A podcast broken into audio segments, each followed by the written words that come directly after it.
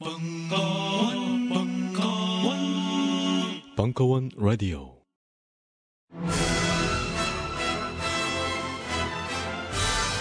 이 문어 뮤지컬은 고울 김용옥을 올렸고 매회 공연 매진 중이며 매주 벙커원의 장비를 한 개까지 시험합니다.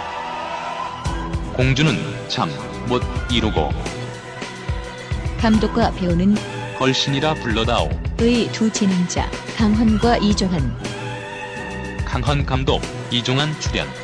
저녁도 먹고 배우와도 놀 수 있고. 총체적인 풀 패키지. 매주 토요일 저녁. 99명 한장 선착순. 벙커원 홈페이지 참조.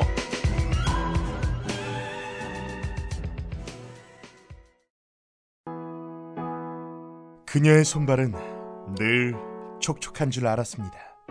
잔뜩 쳐발라도 왜 이렇게 건조한 거야? 프랑스산 핸드크림이면 무조건 좋은 줄 알았습니다. 물 건너온 게 역시 좋아. 그녀는 아낀다며 절대 주는 법이 없었습니다. 비싼 거 알면서도 그렇게 쳐발랐냐? 니꺼 써, 니꺼! 그녀는 핸드크림을 꽤 잘 샀다고 생각했습니다. 퓨어 플러스 핸드크림 알기 전까지는. 퓨어 플러스 shea butter 20% 함유로 오랜 시간 뛰어난 보습 효과 가방에 쏙 휴대하기 좋은 슬림한 사이즈 rose, 자스민, acai berry 등 천연 추출물이 함유된 네 가지 타입의 다양한 향 마음까지 촉촉해지는 퓨어 플러스 힐링 핸드크림. 자세한 내용은 딴지마켓에서 확인하실 수 있습니다. 퓨어 플러스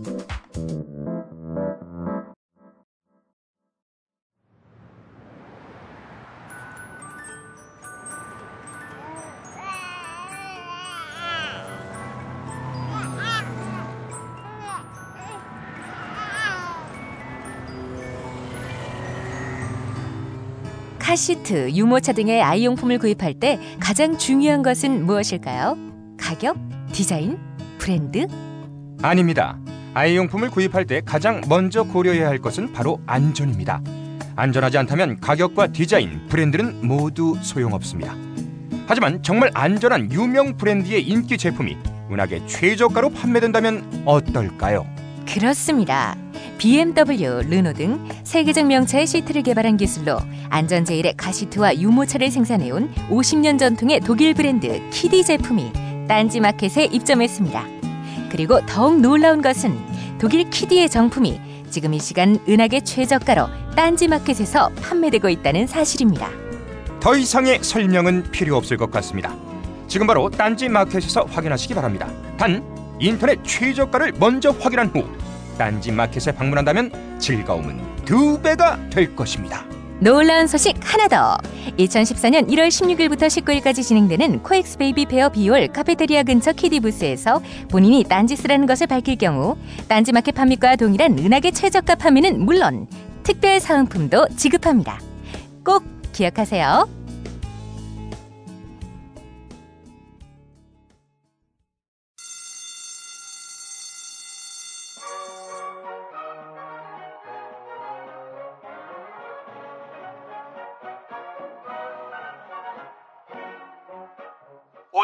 힘차게 매일매일 활기찬 당신의 아침을 책임질 손안의 킹스베리 중세 왕과 귀족들만 먹었다는 아로니아와 함께 발기찬 하루를 시작하십시오 100% 폴란드산 아로니아 열매 농축 과즙 평산 네이처 아로니아 친 가사 노동과 학업, 직장 스트레스로 지친 가족을 위한 최고의 선물.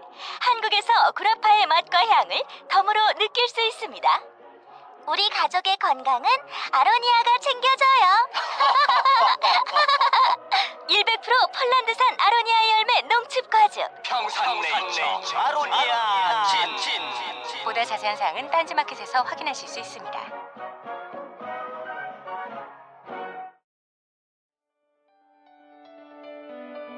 김홍기의 너희가 패션을 아느냐. 세 번째 시간. 혁명과 패션. 나폴레옹 패션 화보를 찍은 사연. 11월 20일 강연.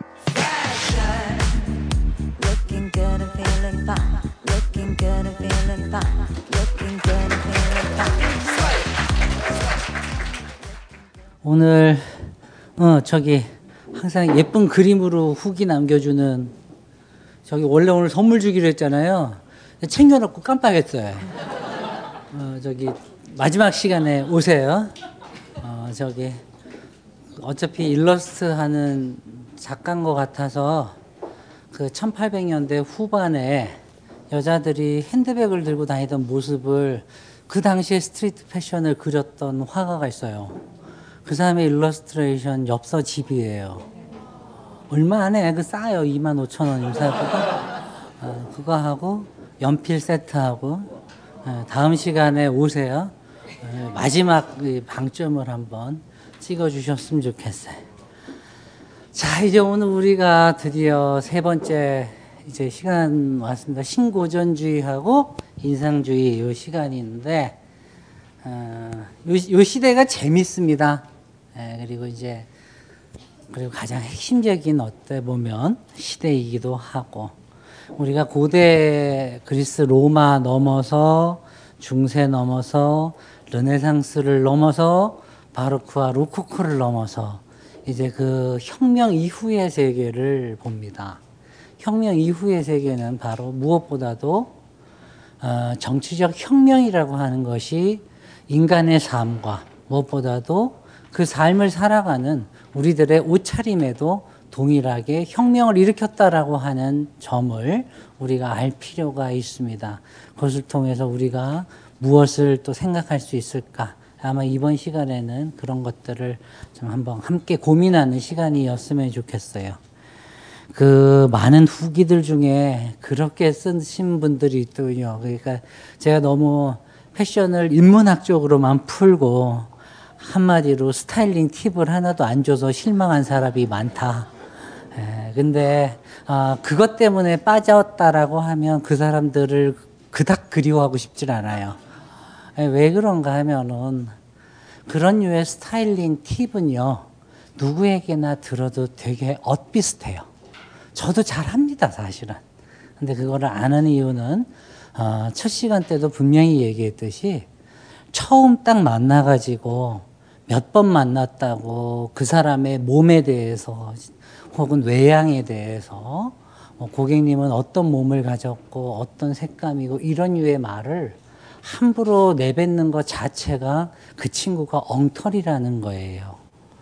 어, 많은 그루밍 클래스들이 있죠. 예? 여자분들, 남자분들 많이 다닙니다. 제가 알아요. 그거 할 줄 모르는 거 아니거든요. 저는 상위 1%를 위한 grooming class를 합니다. 그리고 그 grooming class라는 게 과연 어떤 건 줄 아세요? 실제로 가서 상담을 해주고 이런 브랜드를 입으세요 했을 때 그 브랜드가 여러분 지갑을 털어서 못 사는 옷일 가능성이 굉장히 커요. 거기에서 파는 하나의 뭐 보석 하나, 주얼리 하나, 니트웨어 하나, 여러분들이 손쉽게 사기 힘든 그런 것들을 추천 항목으로 나열하기가 쉽단 말입니다. 자칭 한국에서 뭐 잘 팔리는 이런 스타일링 책을 봐도 결국 봐보면 내가 직접 인터넷 쇼핑해야 되고 해외에서 직구해야 되고요. 그런다고요. 그런 거를 지금 이 짧은 네 번의 강의 속에 뭐 다 녹여서 뭐를 알려달라. 그건 굉장히 되먹지 않은 생각이기도 하고 실제적으로 알려줘도 여러분이 하지도 못해요. 제가 정말로 가르치는 거 물건 사고 싶어요? 그거에서 내가 뜨고 싶다면 어, 제가 대구 같은 데 가서 강의하는 게 뭔지 아세요? 보석 컬렉팅에 대해서 가르쳐요. 1890년대 보석 사는 법이요. 사실 수 있으세요? 하나에 한 2,800 정도면 주면 돼요. 그것도 경매에서 가장 낮은 가격으로 사는 거. 함부로 어떤 그 나 자신의 스타일링을 쇼핑하고 연결시키는 거는 좋죠. 그거 이제 우리 마지막 시간에 가서 합니다. 나라꼬리 모양인데 쇼핑이라도 해야 하잖아요. 그죠? 그럼요. 그건 아주 중요한 명제입니다. 물론 그렇게 해야 되는데, 다시 정말 감히 이야기하건데, 그 팁을 드릴 줄 몰라서가 아니라 지금은 하면 안 된다라는 게 제 믿음이에요.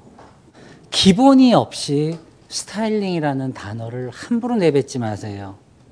나 자신의 스타일을 빚는 거. 문학과 패션이 공동으로 사용하는 단어가 바로 그 스타일입니다. 스타일이 스틸러라는 단어에서 온 건 아시죠? 그죠? 그게 무슨 뜻이에요? 그 문필가의 펜 끝입니다. 첨촉이란 말이에요. 우리가 요즘 너무나도 인터넷을 하고 컴퓨터로만 글을 쓰다 보니까 손글씨를 참 써본 지가 오래됐습니다. 이틀 전에 아주 오랜만에 손글씨로 편지 하나를 썼습니다. 뭐 연애 편지를 쓴 건 아니고 그 아름다운 재단에서 무슨 캠페인 같은 걸 한대요. 18살이 되면 이게 성인이 되면 보호 시설을 나와야 되는 그 18살 아이들에게 성년을 맞는 아이들에게 아, 좋은 덕담의 말을 글로 써달래요. 네, 그걸 쓰려고 A4에 열심히 그 1포인트짜리 그 펜으로 막 그렇게 글을 쓰는데 생각같이 글을 잘 안 써져요. 저도 얼마나 이렇게 워드로만 글을 썼는지 딱 느끼겠더라고요. 그렇게 손글씨 하나 쓰는 게 쉽지 않듯이 우리의 개성이 그 필체 하나가 녹아나는 우리의 글을 쓰기가 어렵듯 우리의 옷차림도 그렇게 한 번에 어떤 어드바이저가 따라붙어서 아 고객님 피부 톤은 어떻고 머리 스타일은 이러니까 이렇게 하시고요. 이러시면 연애 잘하실 수 있어요. 그따위 개소리 하는 거 사기라고 몇 번을 얘기했어요. 이걸 방증하는 가장 기본적인 증거가 뭔지 아세요? 여러분들 우리나라 패션 칸에 한번 가보세요. 서점에 가서. 별별 자칭 잡지사 에디터랍시고 하는 사람들이 써놓은 글 꼬라지들을 보면 알아요. 그 책 안 팔려요. 1쇄? 1쇄는 커녕 이 1000부 찍으면 200부도 안 팔립니다. 그런 친구들 책들이. 왜 그럴까요? 거기에 잡다하게 모아놓은 그 스타일링의 팁이라는 게 너무 쓰레기 같은 정보들이 많기 때문에 그래요. 실제로 도움이 안 돼요. 정말 옷을 잘 입고 싶어요? 나 자신을 개념 규정하는 것부터 할 줄 알아야죠. 그런 걸 하자고 참 힘들게 이 복식사를 꺼내가지고 왔어요. 제가 말빨이 딸려요? 내가 구라가 딸려요? 여러분 휘어잡으려고 누구보다 잘하는 건 지금까지 검증했을 거예요. 누구보다 잘할 수 있어요. 그러나 가장 중요한 거, 우리 요즘 세대 아이들이 잘 쓰는 표현 중에 돌직구란 표현이 있죠.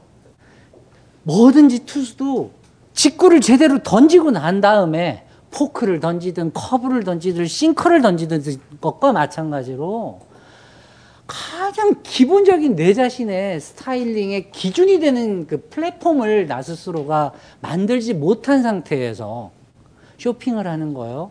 꼴값 떠는 일이에요. 제가 이제 마지막 시간대 가면 정말 중요한 말들을 할 거예요. 나라가 요 모양 요 꼬라지여도 쇼핑을 해야 되는 이유는 뭐냐면 바로 그 쇼핑이 여러분을 된장녀로 만드는 기술이 아니라 바로 그 쇼핑이란 것이 사실은 백화점에 가서 브랜드에 된 옷을 사고 혹은 어떤 뭐 디자이너의 고가품을 사는 그런 행위가 아니라 사실은 선거에 가서 몇 번을 찍을까를 고민하는 거. 혹은 미팅에 가서 내가 1, 2, 3번 중에 어떤 놈한테 작업을 걸어야 내 올 겨울이 행복할까를 고민하는 거. 이것과 다르지 않다는. 이 모든 것들이 사실은 우리의 선택적 구매 행위입니다. 그래서 그거, 그 쇼핑이라는 것이 중요한 거예요. 그것을 단순하게 어떤 특정 브랜드들을 내가 많이 알고 그걸 사 모아서 나를 쳐 바르면 내가 된다라는 생각을 갖다 버리세요, 제발 좀. 그 팁을 줄 줄 몰라서가 아니라 그 팁은 지금 받으면 안 돼요. 어떤 거냐면 요즘 그 청담동에 자칭 아이 교육에 맹신에 빠져 있는 사모님들이 다섯 살짜리 아이한테 어, 선생님 저희 아이한테 형식주의 개념을 알려도 될까? 이딴 소리 하는 것과 동일해요. 초등학교 1학년짜리가 중학교 3학년짜리 수학을 풀면 똑똑한 겁니까? 그 결코 똑똑한 거 아니죠. 자칭 선행학습이 만들어낸 그 듣보잡 병신들이 세상에 정말 많아요. 이거 제 얘기 왜 얘기하느냐? 제가 대학원 다닐 때 저한테 제가 통계학을 되게 좋아합니다. 통계 수업을 정말 많이 들었는데 그때 이제 제 연세대에서 저한테 이제 경영 통계를 가르치시던 교수님이 굉장히 뛰어난 수학자였어요. 연세대 교수들 중에서도 되게 똑똑한 교수님으로 유명한 사람이었거든요. 고등학교 2학년 때 수학책을 썼었던 사람이었으니까 굉장히 똑똑한 사람입니다. 근데 그 교수님 이름은 안 밝힐게요. 그 교수님 사모님이 의사셨어요. 뭐 완전히 1% 그룹이죠. 근데 문제는 그 교수님이 맨날 수업 시간에 들어와서 저한테 한 얘기가? 맨날 사모님하고 싸움한 거죠. 부부 싸움한 얘기를 이제 합니다. 부부 싸움을 뭐 사랑이 식어서 하는 거 아닙니다. 뭘로 하느냐? 자식 교육 때문에 싸웁니다. 그 자칭 의사 선생님 사모님이 맨날 그 유명한 수학자인 교수님한테 자기야 구몬 수학이 좋아, 평균 수학이 좋아. 그걸 그렇게 묻는데요. 그걸 들을 때마다 그렇게 화가 나더래요. 짜증이 나고 신경질이 나더랍니다. 그때 항상 이제 그 얘기를 하면서 그 교수님이 저한테 해줬던 얘기가 있어요. 지금 이따위 교육을 가장 망치는 첫 번째가 바로 그 선행 교육이다라는 거예요. 미리 들었던 거 두 번째 들었을 때 아는 것처럼 끄덕이는 건 똑똑한 게 아니다라는 거예요. 정말로 똑똑한 건 내가 어떤 걸 처음 들었는데 그걸 내가 얼마만큼 이해하고 있는가의 몫이 어느 정도냐. 그거부터 시작해서 사실은 그 아이의 학습 능력을 평가해야 되는데 우리는 그게 없어요. 그저 초등학교 애한테 중학교 가르치고 중학교한테 고3짜리 수학 가르쳐가지고 빨리 풀게 하면 그게 똑똑한 줄 알아요. 그러니까 대학을 가서도 대학원 조교한테 가외받고 대학원을 가면 박사과정 애한테 교육받고 앉아있는 게 지금 이 나라의 꼬라지라고 지금. 뭐 하고 앉았어요? 내가 왜 지금 여러분들이 스타일링 팁을 가르치지 않습니까? 라는 말에 이렇게도 거부 반응을 강하게 보인 줄 아세요? 바로 이 태도가 지금 그거예요. 우리가 지금 우리 자신의 스타일링을 잡는데 어떤 패턴이 예쁘고 어떤 무늬를 입어야 내 몸선에 어울리고 지금 배워야 될 때가 아니에요, 지금. 어떤 직물의 질감이 내 피부에 맞고를 배울 때가 아니라고. 지금 중요한 것은 내가 하는 쇼핑 행위가 어떤 의미가 있고 나는 지금껏 살아오면서 도대체 내가 입는 이 한 벌의 옷에 대해서 얼마큼 고민하고 살아왔는지를 좀 제대로 물어야 돼, 나 자신한테. 내가 입어왔던 옷들에 대해서 일기를 써버릇해야 되고, 그 옷을 입고 내가 만났던 사람들에 대한 얘기, 내가 그날 가졌던 기억에 대한 이야기들, 이런 것들이 뭉쳐서 사실은 나 자신의 거대한 스타일이라는 담론을 만들어요. 제가 여러분들 따라다니면서 personal shopper를 할 줄 몰라서 안 하는 게 아니라고 몇 번 얘기해요. 지금 당장 혜화동을 edge 있게 걷고 싶어요? 내가 그, 그 친구 아마 수업 안 왔을 거예요. 안 와서 다행이에요. 그런 놈은 수업 들으면 안 돼. 소개팅을 갔는데 어떻게 입어야 남자애한테 임팩트 있게 보여요? 그런 질문을 던지는 애는 30대 때도 던지고 있을 거고 40대 때도 그 질문을 던지고 있을 거예요. 왠 줄 아십니까? 정말 임팩트를 줄 수 있는 내 자신의 본질이 뭔지도 모른 채 걔는 그저 산재되어 있는 정보들만 겨우 조합해서 나를 만들면 된다고 믿고 있을 거예요. 그런 애는 평생을 굴러먹어도 안 돼요. 이 나라에서 진짜 이 나라에 제대로 된 패션 철학자가 못 나오는 이유, 제대로 된 패션 에디터들이 못 나오는 이유, 그저 패션 잡지사에서 글 쓰는 애들이 패션에 대해서 많이 알아요? 대가리 꼴통들이 많아요. 그냥 브랜드에서 준 보도자료 그냥 베껴가지고 쓰는 그런 병신들이 수두룩하다고. 그러다 보니까 우리는 이 나라에서 제대로 된 어떤 구매 행위를 통해서 나를 만드는 일, 패션이 사회에 어떤 영향을 미치고 그 영향에 내가 얼마나 중요한 한 모자이크의 일부인지 이런 것들을 전혀 생각하지 않고 살아요. 그저 하는 짓거리라는 게 좌파 우파 나눠가지고 대통령 옷차림 빈정거리면 똑똑해 보이는 줄 알아요? 내가 보기에는 둘 다 병신들이에요. 정말로 똑똑한 좌가 되고 싶으면 그 좌의 철학을 나 자신의 제대로 한번 이식을 시켜서 입으세요. 정말 생태를 생각하고 에코를 생각하고 그런 것도 안 하면서 뭘 내가 똑똑한 척들을 하고 앉아 있어요. 맨날 머릿속으로 개념만 외우고 앉아 있으니까 행동으로 안 드러나는 거잖아요. 대통령이 한복을 잘 못 입든 참 못 입기는 했습니다. 촌스럽고 참 누가 코디했는지 꼭한대 쥐어주고 싶기는 했어요. 왜? 한 나라의 대통령인데 그 외교하러 갔는데 멋있게 보여야죠. 촌스럽게 입혔다면 그 코디네이터 분명히 야단 맞아야 옳습니다. 그리고 그거 빈정거리면 안 되죠. 잘 입게끔 도와줘야죠.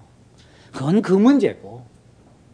우린 그거 가지고 빈정거리는 것보다 우리 자신이 좀 더 성숙하고 커져가면 되는 겁니다. 그거 하려고 복식사 수업을 여러분들하고 힘들게 했었던 거잖아요.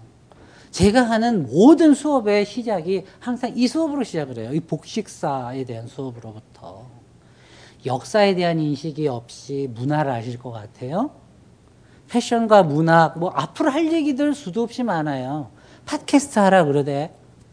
재밌게 뭐 할 수 있는 거리들은 됐다 많아요. 스타일링 내가 못할 줄 압니까? 어디 가면 핫 아이템을 빨리 사고 그런 정보를 여러분보다 적어도 2주는 빨리 받습니다. 예? 여러분들이 백날 이자벨 마랑하고 H&M이 요번에 한 거 사고 싶어도요. 저보다 빨리 못 사요. 왜? 저한테는 일주일 전에 먼저 오니까. 그리고 저한테는 문 열어주기, 일반 사람들한테 열어주기 5시간 적어도 7시간 전에 저한테는 먼저 열어주니까요. 그게 중요한 게 아니라고 그랬잖아요. 그런 정보 많이 꿰찬다고 똑똑한 게 아니고 샤넬이 그렇게 얘기해요. 어떤 여자를 만났을 때 그 여자가 안 보이고 옷이 보이면 그녀를 다시는 만나지 마라 그랬어요. 샤넬이 했던 얘기, 여러분이 좋아하는 채널 언니가 한 얘기라고. 그때나 지금이나 이 철학은 변함이 없어요. 아셨어요? 사람을 만났을 때 옷이 기억되는 애는 절대 만나면 안 돼요. 남자나 여자나. 그 사람이 기억이 남아야 돼요. 그 사람에 대한 인상을 재구성할 때 이 옷이 하나의 에피소드가 되는 것은 가능해요. 그러나 이 것만 기억되고 이게 기억이 안 돼.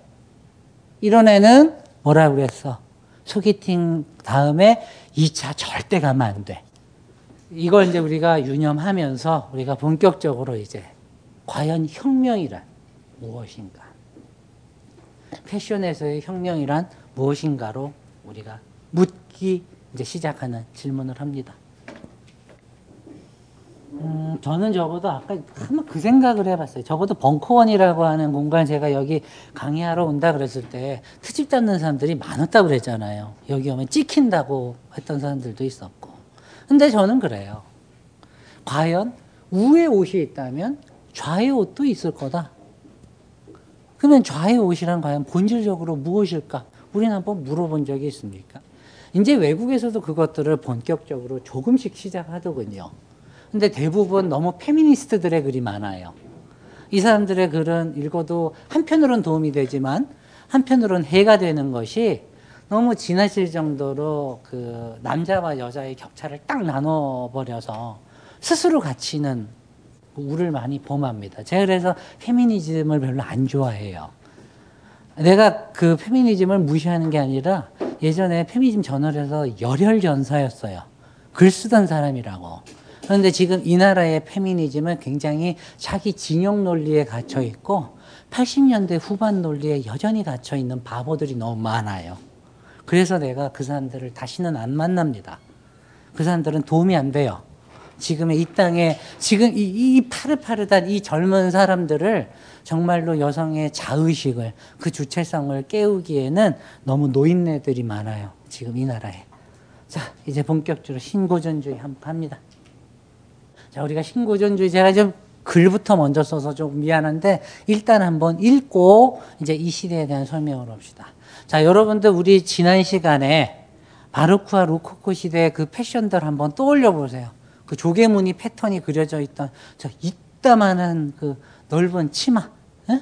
그 스커트들, 드레스 한번 생각해 보세요.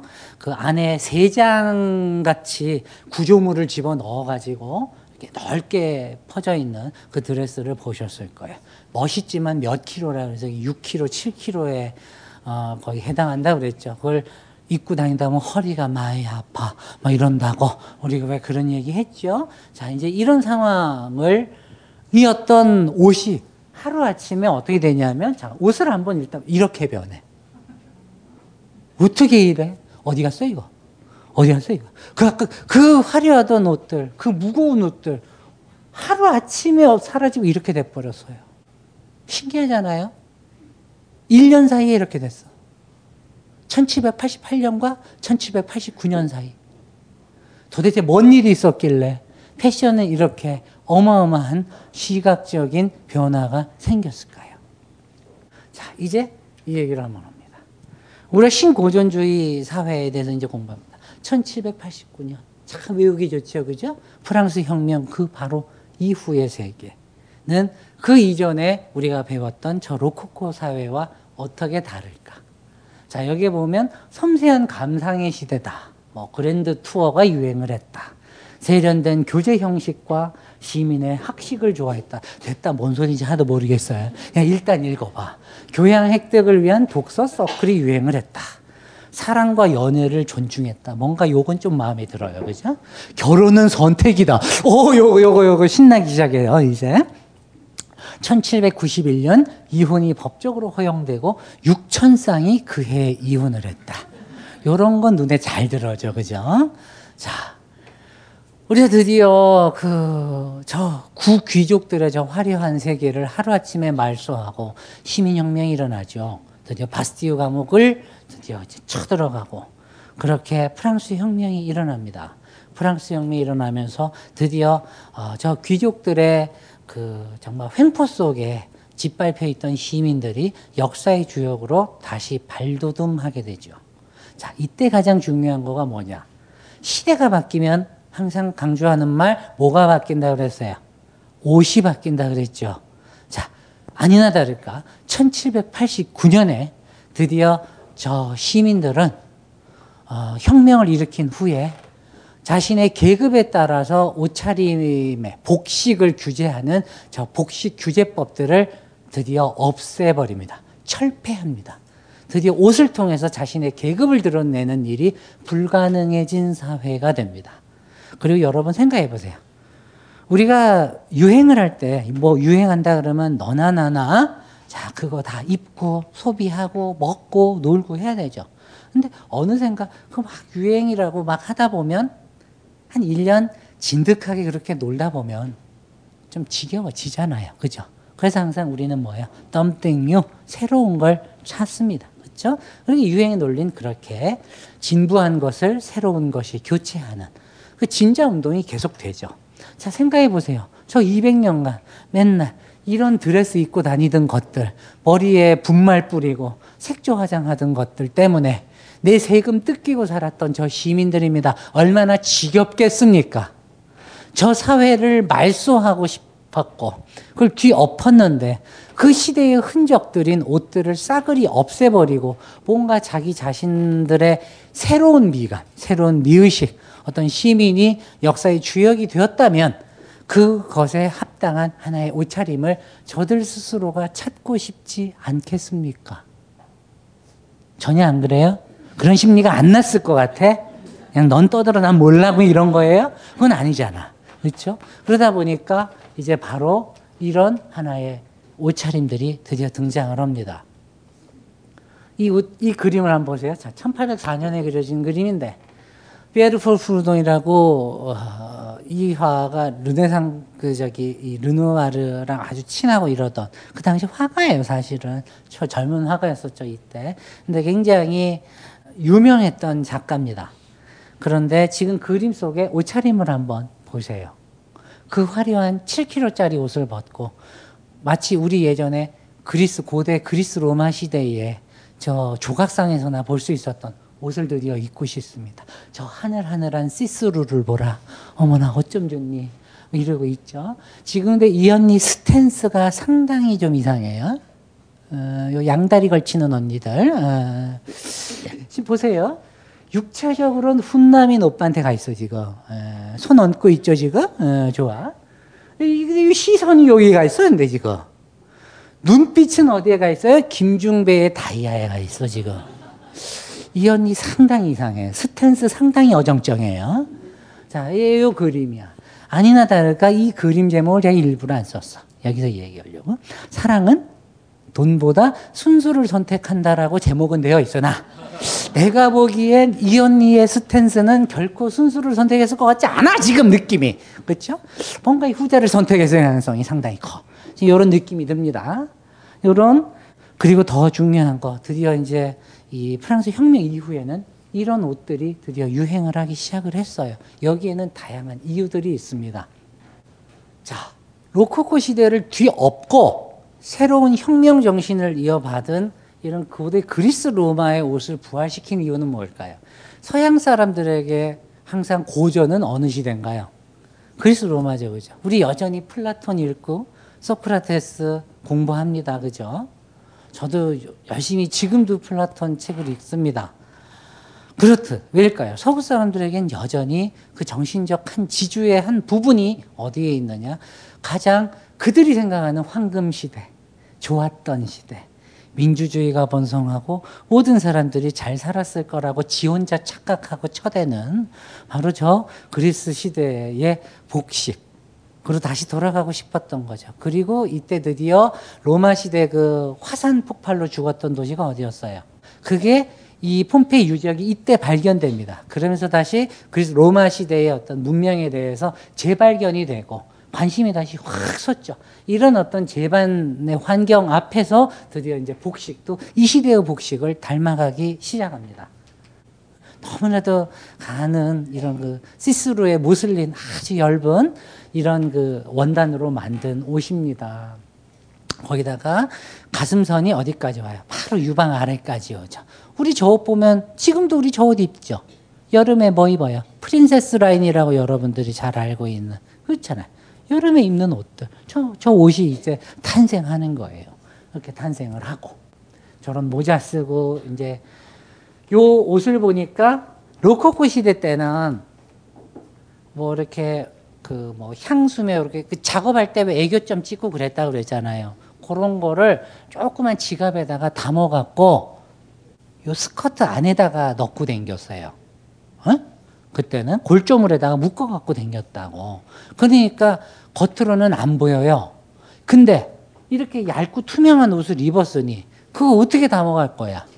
할 수가 없죠. 그렇게 해서 이제 드디어 인간의 역사에서 탄생하는 게 드디어 핸드백이 이제, 잇백이 이제 이렇게 우리의 역사에 나타난단 말이야. 세상의 모든 남자친구들의 악몽을 만드는, 그렇지. 이 드디어 우리 잇백이 태어나야 에르메스 켈리와 이제 이런 것들에 완전히 이제 우리 시작되는 이 시대. 이런 시대란 말이에요. 보세요. 야, 그림 봐봐. 1790년이죠. 그럼 프랑스 혁명이 1789년에 일어났으니까 바로 이듬해 옷이에요. 어디로 갔어? 그 화려하던 자수 어디 갔어? 그 화려하던 치마 속 안에 골조물들 어디 갔어? 응? 7kg짜리 옷 어디 갔어요? 질질 바다 끌던 그 옷들, 화려한 레이스들, 벨기에산 레이스며 실크들 어디 갔어? 하루아침에 옷이 이렇게 돼버려. 참 놀랍지 않아요? 많은 사람들이 이런 옷을 수용한다라고 하는 것은 이 옷을 입기로 사람들이 동의를 했다라는 말일 겁니다. 그리고 이 옷을 입으면서 자부심을 느꼈기 때문에 이 옷을 입는 거죠. 물론 모든 사람이 다 이렇게 입었던 건 아닐 겁니다. 여전히 시대는 이렇게 혁명의 와중 속에서 새로운 옷차림을 찾아가도 아 그때 내가 왕노릇 할 때가 좋았었는데 하는 어, 그런 것들이 어디엔가 있죠. 그 오빠 정치하는 분들처럼 항상 그 이 나이 많은 사람들, 과거를 그리워하는 그런 사람들이 분명히 있었을 거예요. 이 사람들은 여전히 구귀족의 옷을 한편에서는 또 입고 다녔고 하지만 분위기상 무섭죠. 왜 그런 옷을 입고 다니면 바로 처형당하기 바빴으니까 혁명정부 시대에는 응? 그러다 보니까 이제 우리가 이런 옷을 입었단 말이에요. 하, 너무 좋아 이렇게 근데 여기에서 딱 한 가지 드러나요. 색조 화장이 하루아침에 없어졌어. 과도한 분말 어디 갔어요? 머리 하얗게 칠하던 거. 저건 그냥 자연스러운 금발이 나오죠. 왜 그래요? 아무리 봐도 어, 눈도 안 했어. 입술도 안 칠했어. 그냥 뭐 발그레하게 약간 더 칠했죠. 이게 뭐예요? 오늘 우리가 이야기하는 natural 메이크업이 이제 이렇게 탄생을 하는 거예요. 아니요, 이게 다른 게 아니에요. 여러분 메이크업이나 주얼리나 옷의 형태들, 실루엣은 함께 병존하고 병발하고 뭐야? 함께 일어나고 함께 갑니다. 응? 옷이 내추럴한데 자연주의인데 마구마구 색채하고 있겠어요? 저 청담동 김청경이한테 저기 이렇게 색채 화장 받고 있겠냐고. 그거 안 되잖아. 안 맞다고. 그러니까 옷의 실루엣이 바뀌면 이 전체적인 외양이 싹 따라서 변하게 됩니다. 단, 자, 이렇게 옷을 입으면 느낌이 어때요? 자연스럽고 편하기는 한데, 밋밋하지. 밋밋해 죽어봐야 정신 차리지 이럴 거 아니에요. 이럴 때 이제 옆에 있는 코디에가 그렇겠지. 잠시만요 이러면서 우리 마리 언니 머리 한번 볶고 가실게요 이랬을 거야. 이 농담이 아니에요. 자, 이 시대 패션이 밋밋하면 뭐든지 여기에 포인트를 주는 하나의 요소는 어느 시대나 가미됩니다. 이런 게 스타일링 강의예요. 별거야. 옷이 자연스러운데 다 자연스러워 버리면 편하기는 하겠지만 그냥 별로지. 뭐 하나 콕 찍어줘야 이게 강조점이 하나 있어야 그래서 내가 기억될 거 아니에요. 그래서 여자들이 이 당시에 드디어 경쟁적으로 열을 올렸던 게 뭐예요? 헤어스타일이에요. 드디어 이제 이렇게 풍성한 머리 스타일들 혹은 단발도 있었어요. 숏컷도 이미 이때 나왔어요. 아라티터스라고 그래서 그리스 신화에 나오는 티투스를 따라서 하는 머리 스타일다. 뭐 아라, 아폴로 이런 식으로. 이게 아라라는 표현이 뭐냐면 무엇을 따라서라는 그 불어입니다. 자, 이 제가 이 얘기를 왜 하냐? 우리 결국 패션에서 스타일 따라잡을 때 뭐해요? 누군가 나에게 역할 모델이 되는 애를 따라잡잖아요. 예, 몸매 생각하지 않으시고 이렇게 좀 가는 언니 이렇게 좋아하다가 이렇게 상처받고 이러는 이제 부한 언니들도 많지만 하여튼 뭐 중요한 거는 저 당시라고 해서 그런 셀럽이 없었겠냐고. 저 당시의 셀럽은 뭐예요? 그리스 신화에 나오는 여신들. 이런 사람들이에요. 그 사람을 따라하는 머리 스타일, 이런 것들이 유행을 한단 말입니다. 그러니까 아라 비너스, 비너스를 따라서 아라 아폴로 이런 식으로 등장을 한단 말이에요. 우리들 지금하고 뭐가 달라요? 어? 영화 배우 누가 이거 머리 했어. 그러면 우리 당장 미장원 가가지고 머리 자를 때도 아 요거 현빈 스타일인데 고객님한테 잘 맞아요. 뭐 이러면서 하잖아. 물론 그렇게 했다고 지 얼굴이 그렇게 나오는 건 절대 아니지만 그걸 취해서 하는 순간까지는 얼마나 우리가 자부심 쩔어서 시작을 해. 그죠? 물론 하고 나서 이제 돈 아깝고 그렇지만 하여튼 그래요. 똑같아. 그 심리는 똑같다고. 그때나 지금이나. 뭐가 달라, 지금요? 응? 이런 상황들이 이제부터 시작이 되는 거예요. 자, 옷이 밋밋하면 뭐가 발전한다? 머리와 헤드기어, 드디어 머리 장식들이 방점을 찍을 수 있게 발전을 하는 거예요. 아주 타조 깃털 꽂고 아주 난리가 나셨어, 아주 그죠? 네. 이렇게 되면 드디어 이 시대의 옷을 조금 근데 유념해서 보셔야 될 필요가 있어요. 왜 이 시대의 옷이 패션에서의 하나의 혁명이냐? 이전의 옷들은 뭐예요? 옷을 만들어 놓고 몸을 옷에 맞춰야 돼. 옷이 인체보다 더 우위에 있었던 시대예요. 사실은 르네상스 이후부터 그 지난 세월까지, 로코코까지 그 수백 년의 세월이 다 그 철학 속에서 인간의 몸을 만들어 왔다면 이때는 뭐예요? 몸이 우선이에요. 몸에 맞추어서 우리가 헝겊을 대는 거라, 직무를 대는 거라고. 몸이 우선 시대는 이제 드디어 패션의 시대가 열려요. 이거 되게 하찮아 보이지만 이게 만만치 않아요. 지금 우리 이 시대도 옷 이쁘게 사고 싶어. 근데 이 언니들은 이 브랜드는 맨날 사사만 있어. 5라고 말하지만 실제 66인 우리 언니들 항상 그 옷 앞에서 얼마나 가슴 쩔고 상처받으면서 응? 인터넷에 악플 달아가며 죽어라 뭐 이런 거잖아. 이 상황이에요, 이 상황. 다를 거 하나도 없어요. 드디어 이 시대가 되면 인체 중심, 인체 우위의 패션이 이루어지는 거예요. 작아 보이지만 굉장히 큰 혁명이에요. 인체가 중심이 된다는 건 그만큼 뭐예요? 우리의 신체가 자유로워지고 해방감을 맛보게 된다라는 뜻일 겁니다. 해방감을 맛본 인간의 사유는 어떨까요? 그 이전 시대보다 좀 더 자유로울 것입니다. 많은 여행을 하고 독서 토론을 하고 드디어 인간의 역사에서 사람의 이성을 깨우려고 하는 저 계몽주의 철학이 왜 본격적으로 이렇게 활성화됐을까요? 옷차림 또한 거기에 큰 영향을 미치지 않았을까요? 물론 이런 옷차림이 나오는 데는 철학자 루소 같은 사람들의 그 자연주의 철학들이 한 몫을 분명히 하고 있습니다. 그런 부분들이 있지만 또 우리가 이런 생각도 해보는 거죠. 자, 이 그림 속 주인공이 마담 다비드 그랬어요. 우리 다비드 하면은 미술사를 아무리 졸고 들었던 사람들도 한 번쯤은 기억해. 신고전주의 시대에 나폴레옹 초상화 그리고 에, 나폴레옹이 왕관 받는 그림 그려가면서 자칫 이제 그 시대로 치면 당대 최고의 궁정 화가죠. 왕의 총애를 받고 어, 저 나폴레옹의 총애를 받았던 화가가 바로 다비드입니다. 굉장히 정치적인 화가였습니다. 신의 위엄처럼 저 왕의 위엄이 드러나게끔 인물을 그리던 그 아주 유명한 어, 화가죠. 그 사람의 부인이에요. 부인을 그렸어요. 자, 옷을 보면 이 시대로 가면 드디어 이제 가슴 페인선이 이 렉탱귤러로 나옵니다. 직사각형으로 되고 많이 패이기 시작합니다. 그요 패이는 선이 이때나 그때나 지금도 똑같아요. 왜 우리 조금 파인 옷들 입기 시작하면은 예, 젊은 언니들은 잘 몰라.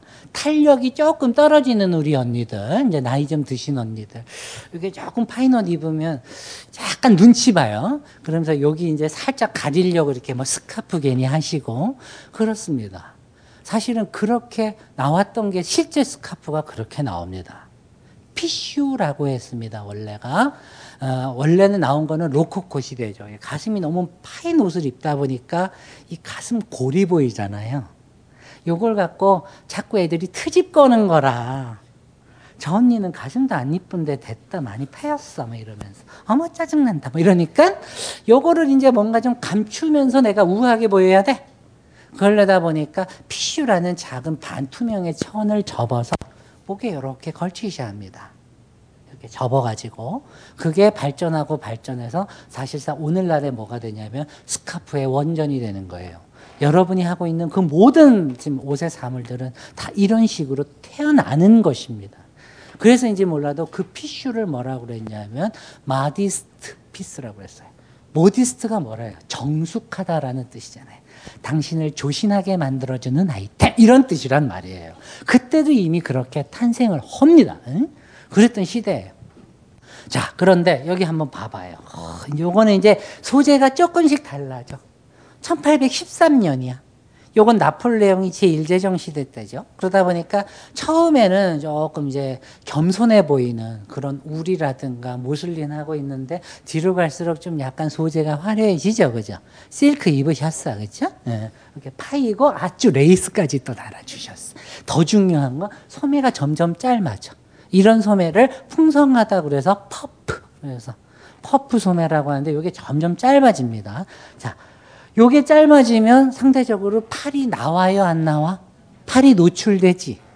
물론 요즘 같으면요, 이제 필라테스 이쁘게 한 언니들은 뭐 팔을 길게 하고 이렇게 걸어도 상관이 없는데, 그 또 우리 사모님들의 가장 큰 특성이 나이 드시면 여기에 찌는 살 때문에 우리가 항상 고민해. 그쵸? 요것도 가려야 되잖아. 어떻게 하겠어요? 긴 장갑이 이때부터 등장을 하기 시작을 하는 거예요. 그런 역사도 우리가 공부하는 거예요. 이런 퍼프 소매들이 나오고 점점 옷이 아주 자유롭고 편해집니다. 앞에서 여기 보셨듯이 요 숄이라는 게 인도네 저기 인도산이라고 그랬죠 제가 동인도 회사를 통해서 제가 이 숄이 수입이 됩니다. 그렇게 해서 이렇게 뭐든지 옷이 밋밋하면 여기에 방점을 찍어주는 뭐가 발전해요? 악세사리가 이제 드디어 발전하기 시작하는 거예요. 백에서부터 시작해서 모자, 장갑, 숄 이런 게 등장을 합니다. 인도에서 영국을 통해 가지고 프랑스 사회로 들어왔던 이 숄이 그냥 단순하게 지리적 경계를 넘어서 어떤 변화를 가져온다? 이것이 처음에는 그냥 필수 아이템이었어. 왜냐하면 이렇게 입고 다니면 추워 안 추워? 요즘 같은 날씨. 응? 춥죠, 그렇죠? 근데 이렇게 추운데도 계속 이 옷을 입었어, 안 입었어? 입었자, 그죠? 왜? 트렌드니까. 그렇지. 이미 이제 이 트렌드의 독재가 우리들을 사로잡던 시대란 말이에요. 자, 그러면 이 트렌드가 유행을 해서 이것을 입었어요. 겨울에도 이거 입어. 요걸 좀 해야 그나마 추위를 좀 덜 탈 거 아니에요. 용감한 언니들 이 시대에 어떤 게 유행을 했냐? 누가 누가 옷을 더 가볍게 입나? 이런 거 대결하고 그랬어. 그래가지고 저 우리 언니들끼리는 그 이렇게 그 자기들만의 방에 갇혀가지고 옷을 벗어. 어머 이 언니들 취향 독특해 그죠? 이렇게 벗어가지고 저울에 재. 누가 누가 더 가볍게 입나? 이런 거 대결하고 그랬어. 그 요거는 좀 그나마 나은 거예요. 퍼슬퍼슬한 이런 느낌이 들죠. 반투명의 시스루 입었다 그래봐. 그 상태에서 비 맞으면 우후 대박 사건이지 이건 한마디로요. 누구에게 대박이겠어? 남자애들한테 대박이겠죠. 아니나 다를까 실제적으로 그 루브르 공원 그 앞에 룩셈부 공원 앞에서 정말 많은 강간 사건들이 일어났어요. 실제적으로 그래요. 겨울에도 이런 옷 입고 댕겼어. 추웠겠죠. 인플루엔자로 6만 8천 명이 죽어요. 자, 그래도 나는 이 옷을 고집한다, 안 한다? 고집한다. 왜? 트렌드니까. 자, 유행이니까. 이걸 기억하고 있어야 됩니다. 자, 이 효리 들어오고 나면서 그냥 이것은 하나의 기능성 용품이었지만 이것을 어떻게 걸치느냐.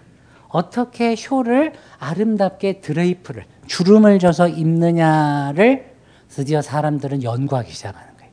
이건 그냥 처음에는 지리적인 경계를 넘어왔던 작은 발명품일 뿐이지만 이것이 프랑스 사회로 넘어오면서 뭐예요? 드디어 뭐가 생겨요?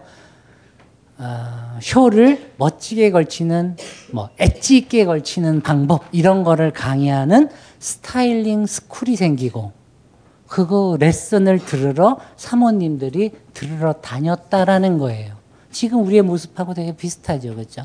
보고에서 보는 어, 스카프를 엣지 있게 매는 일곱 가지 방법 뭐 이런 거. 한 벌의 옷, 스카프 일곱 개로 무한 변형하는 법, 어, 그렇게 해봐야 땀 냄새밖에 안 나요. 더러운 짓은 하는 게 아니야. 그죠? 어, 이런 시대였단 말이에요. 그렇게 그냥 하나의 사물이 프랑스 사회 내에서 뭐예요? 이런 다양한 문화적으로 여자들이 공유할 수 있는 기억을 만들고 하나의 캠페인을 만들고 styling school들이 탄생하게끔 만들었던 그런 사회예요. 왜 styling school이 등장을 했을까요? 옷이 밋밋하니까 사람들한테 내 자신이 아름답게 장식을 해서 눈에 튀기가 힘들죠. 그때 뭐가 나오겠어? 다시 우리가 르네상스에서 배웠던 거 뭐. 옷차림 하나를 해도 스카프 하나를 매도 숄 하나를 해도 구두 하나를 신어도 조금 어떻게 변주해서 신고 어떤 포즈를 취하고 옷을 이 실제 이 옷들이 뒤가 조금 더 길어요. 그래서 어떻게 했냐 주로 이걸 살짝 들어. 요걸 이렇게 똑같이 들어도 어떤 언니가 하면 여신인데 어떤 언니가 하면 무술이야. 그건 어느 시대나 똑같아. 근데 그 시대라고 언니들이 자기가 무술이고 싶겠어요? 여신이고 싶겠지. 그러니까 그런 걸 그때도 이제 당시 멋쟁이라고 불리는 저 살롱의 여주인들한테 조언도 받고 어, 이렇게 해야지 간지난데들 어머 나 남자 눈 따라오네 눈 따라 어 그러면서 이제 보고 요러는 이제 문화가 시작이 된 거란 말이에요. 그러나 가장 중요한 거, 요 다비드 부인인데 그려놓고 권력 서열 거의 3위에 해당하던 그 다비드 오빠가 사모님한테 5년 동안 쳐맞아요. 왜 욕을 그렇게 맞아, 맞아, 먹었을까요? 너무 리얼하게 그렸어. 참 리얼해. 이럴 때 CF 한번 나, I'm real. 뭐 이런 거. 나와야 돼. 원래 초상화라는 것은 제가 저번 시간에 얘기했나요? 그 포토샵이 존재하기 이전의 사회에서 많은 사람들은 자신의 신체적으로 불리한 부분들을 초상 화가들을 통해서 교정을 했습니다. 실제적으로는. 그러니까 여러분 초상화에 있는 실제 머리 색깔이 아닐 수 있어요. 실제 그 사람이.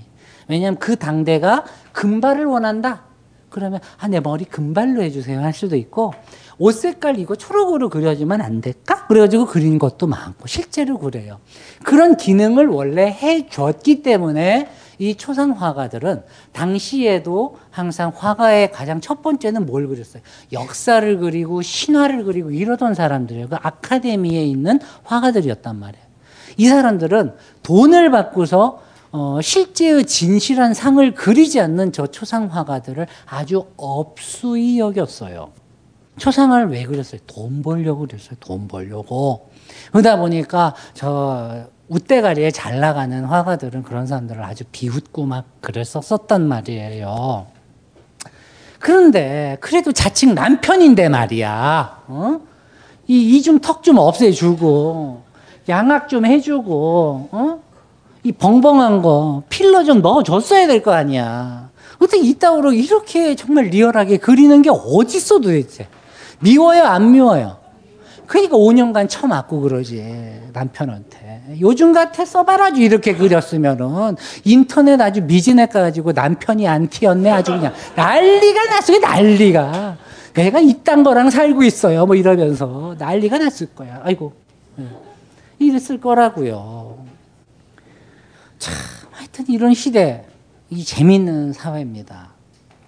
사람들의 자의식은 점점 이제 깨어나고 그러다 보니까 독서 토론도 많이 하게 되고 이제 그랜드 투어라고 하는 이런 그 귀족층으로 올라갈수록 그 교양의 한 일부로서 그 서양의 고전 지역들, 폼페이나 로마 이런 곳들을 돌아다니는 유행들이 일종의 오늘날 뭐예요? 우리 단기 연수 다니듯이 어? 스펙 쌓으려고 가는 거지.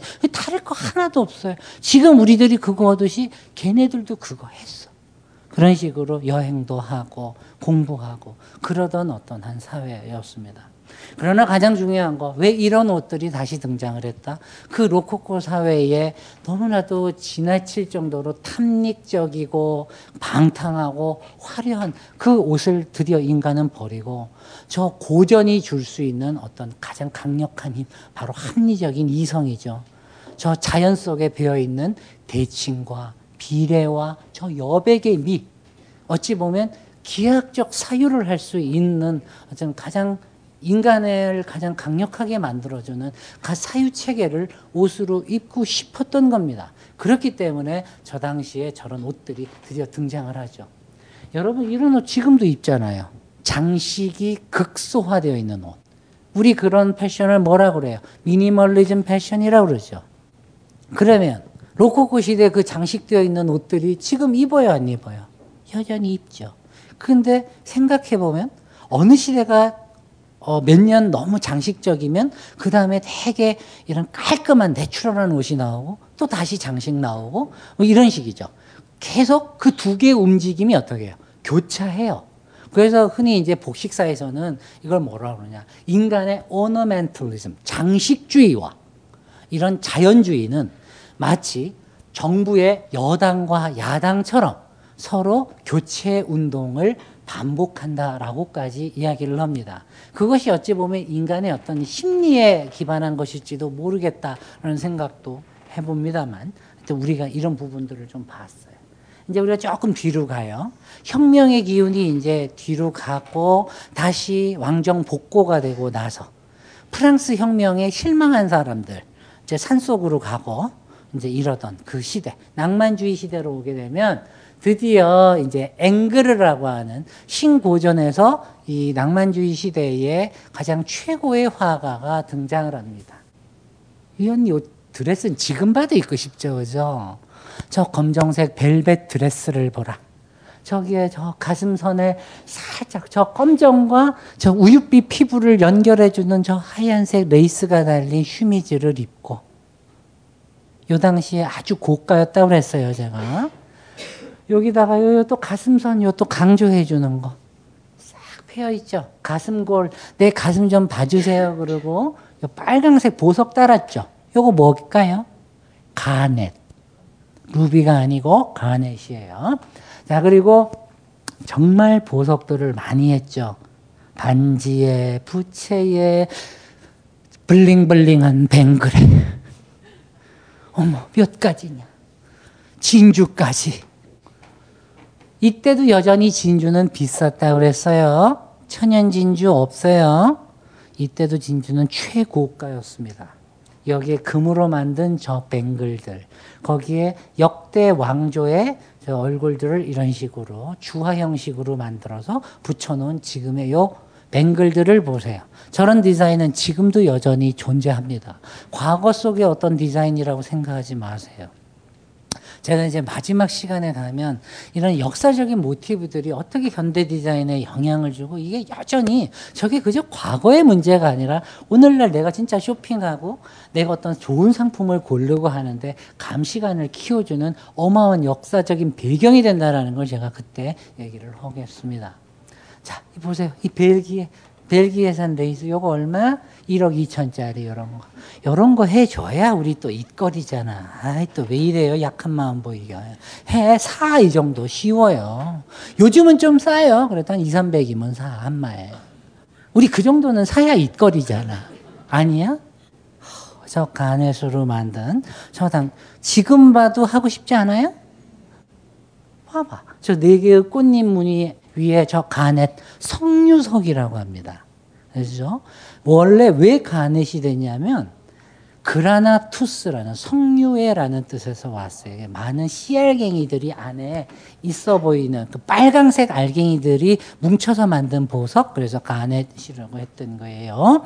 이 안에 이런 게 있단 말이야. 어머나, 어쩜 좋니? 이 블링블링하고 볼드한 뱅글을 보라. 뱅그르르르 돌고 있죠? 자, 여기서 더 재밌는 거 뭔지 아세요? 왜 이렇게 반지들을 많이 하고 있을까요? 반지가 보석이 한 개짜리는 솔리테르라 그래요. 두 개짜리 반지도 끼고 있고 세팅된 반지들이 다양하게 있죠. 여기에 근데 이렇게 한 이유가 있어요.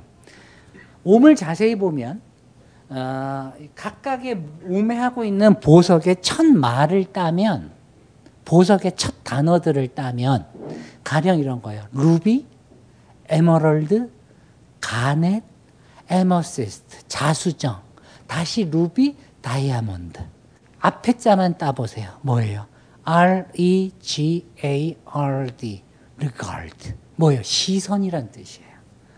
그 뜻이 뭐예요? 나를 봐주세요. 이런 뜻이에요. 뭐예요? SNS는 없어도 뭘로? 우리는 보석을 어디다가 착용하느냐를 가지고 또 우리의 작업질은 계속됩니다. 우리의 전번 따기는 또 이렇게 은밀하게 이루어지는 것이었습니다. 이것뿐만이 아닙니다. 뭐 LOV, 러브도 표현할 수 있고요. 헤이트도 표현할 수 있고 다양하게 할 수 있습니다. 이 당시의 보석은 아주 고도의 기호학적인 도상이었어요. 어떻게 착용하느냐에 따라서 우리의 뭐야 메시지가 남편이 보고 있는데 뒤로 나와 뭐 이런 거 우리 다 할 수. 어, 어, 또 우리 사모님 마냥 좋아요. 표정 아주 좋아요. 오늘 페북에 바로 올립니다. 너무 극 격하게 좋아했다고 우리 편 선생님한테 제가 바로 올리는 수가 있어요. 하여튼 뭐 이런 거. 아 좋아. 하여튼 중요한 거는 우리가 이런 거를 해가지고 어떤 메시지를 남길 수 있다라는 거. 그만큼 우리의 패션은 뭐예요? 언어다라는 것이죠. 이것을 우리가 좀 기억할 필요가 있어. 앵그르가 그린 또 다른 언니를 보라. 이집트로 이혼하고 우후 난 내 인생 찾을 거야 그러고 갔어요. 가자마자 바로 멋진 오빠 만나요. 거기서 현지에서 결혼해요. 그리고 이제 사진을 찍듯이 오늘날의 풀필 사진을 찍듯이 그림을 그려줬어요. 이 언니의 패션을 한번 볼 필요가 있어요. 어, 아, 이 화려한 오팔 반지들 어쩜 좋니 정말. 반지가 지금 두 개, 세 개를 겹쳐서 꼈어 지금 이 언니들. 여기 요 빨간색 요 벨벳 위에다가 우후 요 살결 도드라지게 보이라고 약간 반투명의 거지 입힌 거 요거 봐봐. 여기에 살짝 빗물 떨어지면 또 어떤다? 남자들이 거의 죽어요. 이건 뭐 액션이야. 이거는 자, 지금도 어떻게요? 저렇게 스타일링하면 맛가요. 알지? 살짝 알려줍니다. 자, 그런데 여기에서 한 가지 독특한 게 있습니다. 이 모기한 거 왠지 르네상스 시대에 이거 많이 닮지 않았어요? 그러면 지금 이건 또 뭐야? 왜 진홍색 이 벨벳 위에 이 은색 이거 뭐예요? 안에 입고 있는 속옷을 찢어서 바깥으로 끄집어냈어. 우리 이 패션 언제 공부했어요? 중세 말에서 르네상스 때 공부했잖아. 그렇죠? slash 패션 공부. 새로워? 아니죠? 우리 공부했잖아, 그때. 그렇죠? 근데 왜 르네상스 초기 시대 패션이 지금 왜 등장해요? 지금 1800년대 후반이지고 중반. 왜 나와? 이게 뭐예요? 바로 맨날 패션 잡지에서 이 얘기하는 레트로 패션이 바로 복고풍 패션이라고요. 자, 근데 우리가 여기서 하나를 알아야죠. 복고는 왜 등장하는가? 복고란 건 뭐겠어요? 보수 반동이잖아. 뭔가 지금 앞으로 가기보다 뒤로 가고 싶어 하는 우리의 욕망. 근데 그 복고풍이라고 하는 것에 항상 그 배후에 있는 심리가 뭘까? 이걸 알아야죠. 그 안에는 뭐예요? 과거가 지금보다 더 아름다웠을 거라고 우리끼리 혼자서 착각하는 이 믿음, 이 강력한 믿음. 황금 시대에 대한 환상이 우리가 존재하는 거죠. 드디어 복고풍은 이런 심리 속에서 등장하는 거예요. 그럼 옷이 이렇다면 이 시대가 지금 매우 불편한 시대였었다라는 얘기겠네요. 그렇겠죠. 시민의 혁명과 민중의 해방을 믿었던 그 프랑스 혁명은 나폴레옹 독재로 끝나고 그 다시 그 나폴레옹 독재 이후에 다시 왕정 복고되고 그런 혼란의 와중에서 어, 그 시대를 열어가고 싶었던 지식인들은 좌절합니다. 상처받고 꺾인 사람들은 초야로 가고 딴 데로 떠나죠. 그러면서 어, 굉장히 짙은 감상주의에 빠지게 되고 상처에 젖게 됩니다. 이때 사람들은 다시 내가 지나왔던 어떤 과거의 어느 한 시절, 중세 시절, 장인의식이 살아있었다는 그 중세 그리고 저 르네상스로 다시 눈을 돌리고 그러면서 그때 보였던 어떤 패션의 디테일들이 다시 이렇게 옷에 다시 부활하게 되는 거예요. 그러니까 복고풍이 등장하는 것은 바로 이런 이유입니다. 어느 한 시대가 복고풍이 계속해서 유행한다면 뭔가 어떤 한 과거를 계속해서 그 시대가 예뻤던 것처럼 울거먹고 있다면 어떤 특정 연도를 놓고 맨날 응답하라라고 떠들고 앉아 있다는 그 사회는 지금 바로 이 현재가 매우 불편하다는 것에 대한 방증입니다. 잊지 마십시오. 지금 현재가 아름답다면 지금 이 순간이 찬란하다면 우리는 과거를 생각하지 않습니다. 우리가 어떤 한 특정 시대를 자꾸 소환하고 그때로 돌아가서 향수에 젖는 건 지금 이 시대가 바로 이 순간이 뭔가 모르게 사회 문화적으로 정치적으로 우리의 감성을 불편하게 하고 있고 그것으로부터 탈출하고 싶어 하는 우리의 소극적인 저항인 것을 반드시 기억해야 됩니다. 복고 패션의 본질은 바로 거기에 있다라고 하는 것을 여러분이 아셔야 돼요. 아시겠죠? 자, 우리 여기까지 하고 5분 쉽시다.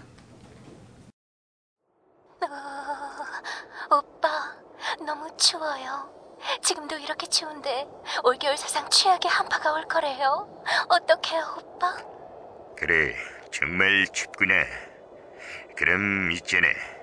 우리 저기 멀리 보이는 희망찬 미래를 향해서 같이 뛸까? 땀날 때까지. 그렇습니다.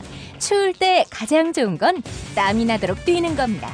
하지만 늘 뛸 수는 없겠죠? 그럴 때 필요한 건 바로 딴지표 후끈 대보 정말 좋은 제품이라 딴지가 공식 인증했습니다. 미국 FDA가 인증한 친환경 소재, 발열 관련 국내외 원천 특허 기술로 만든 북방구 최고의 보온 명품. 딴지표 후끈 대보. 난방비를 절약하고 싶다면 딴지표 후끈 대보. 지구를 지키고 싶다면 딴지표 후끈 대보. 딴지를 사랑한다면 딴지표 후끈 대보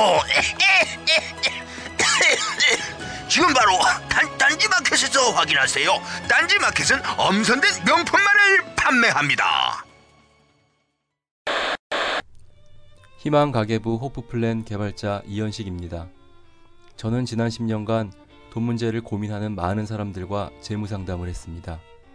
좀 더 유리한 금융상품과 투자 방법을 알려드렸지만 그분들의 돈 걱정은 결국 없어지지 않았습니다.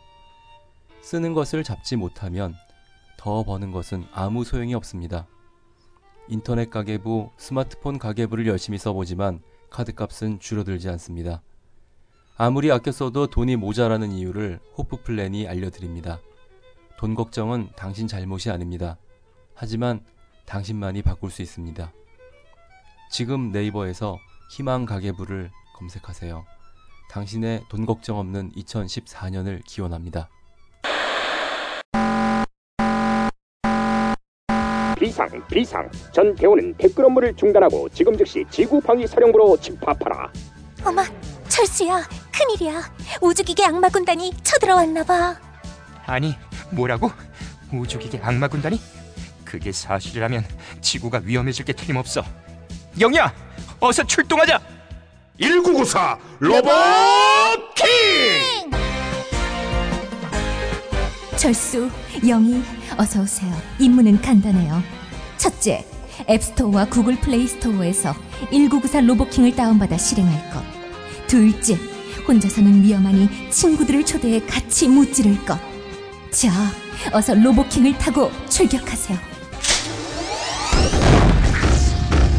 두고 보자. 우주기계 악마 군단 breast fire! 4시 33분이 서비스하는 본격 지구방위 변신 로봇 슈팅 게임 1994 로보킹을 지금 바로 앱스토어와 구글 플레이 스토어에서 만나보세요. 꿈과 용기를 원샷한 후 실행하시면 더욱 재밌습니다. 자, 이제 우리가 드디어 인상주의 시대로 옵니다. 인상주의 시대로 와요. 1800, 근데 한 중반 정도 돼요. 이 시대부터 이제 드디어 뭐가 드디어 인간의 역사에 나오느냐? 백화점이 드디어 등장을 하고, 저 백화점이 우리들에게 본격적으로 라이프 스타일이라는 것을 팔기 시작하는 그 시대로 우리가 갑니다.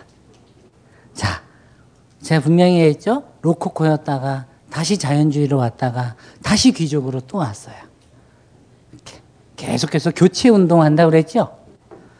프랑스 황후 외제니와 시녀들 이렇게 써 있어요. 자, 그러면 이 말은 뭘까? 한 명은 황후고 나머지는 무수리들이라는 뜻인데 저 언니가 원래 태생이 스페니쉬야. 우리 또 스페인 언니들 또 까무잡잡한 언니들 또 이렇게 캐스터네츠 한번 때려주면은 또 남자애들 또 정신 못 차리잖아 또 그죠? 이 언니가 이제 드디어 프랑스로 시집을 왔어.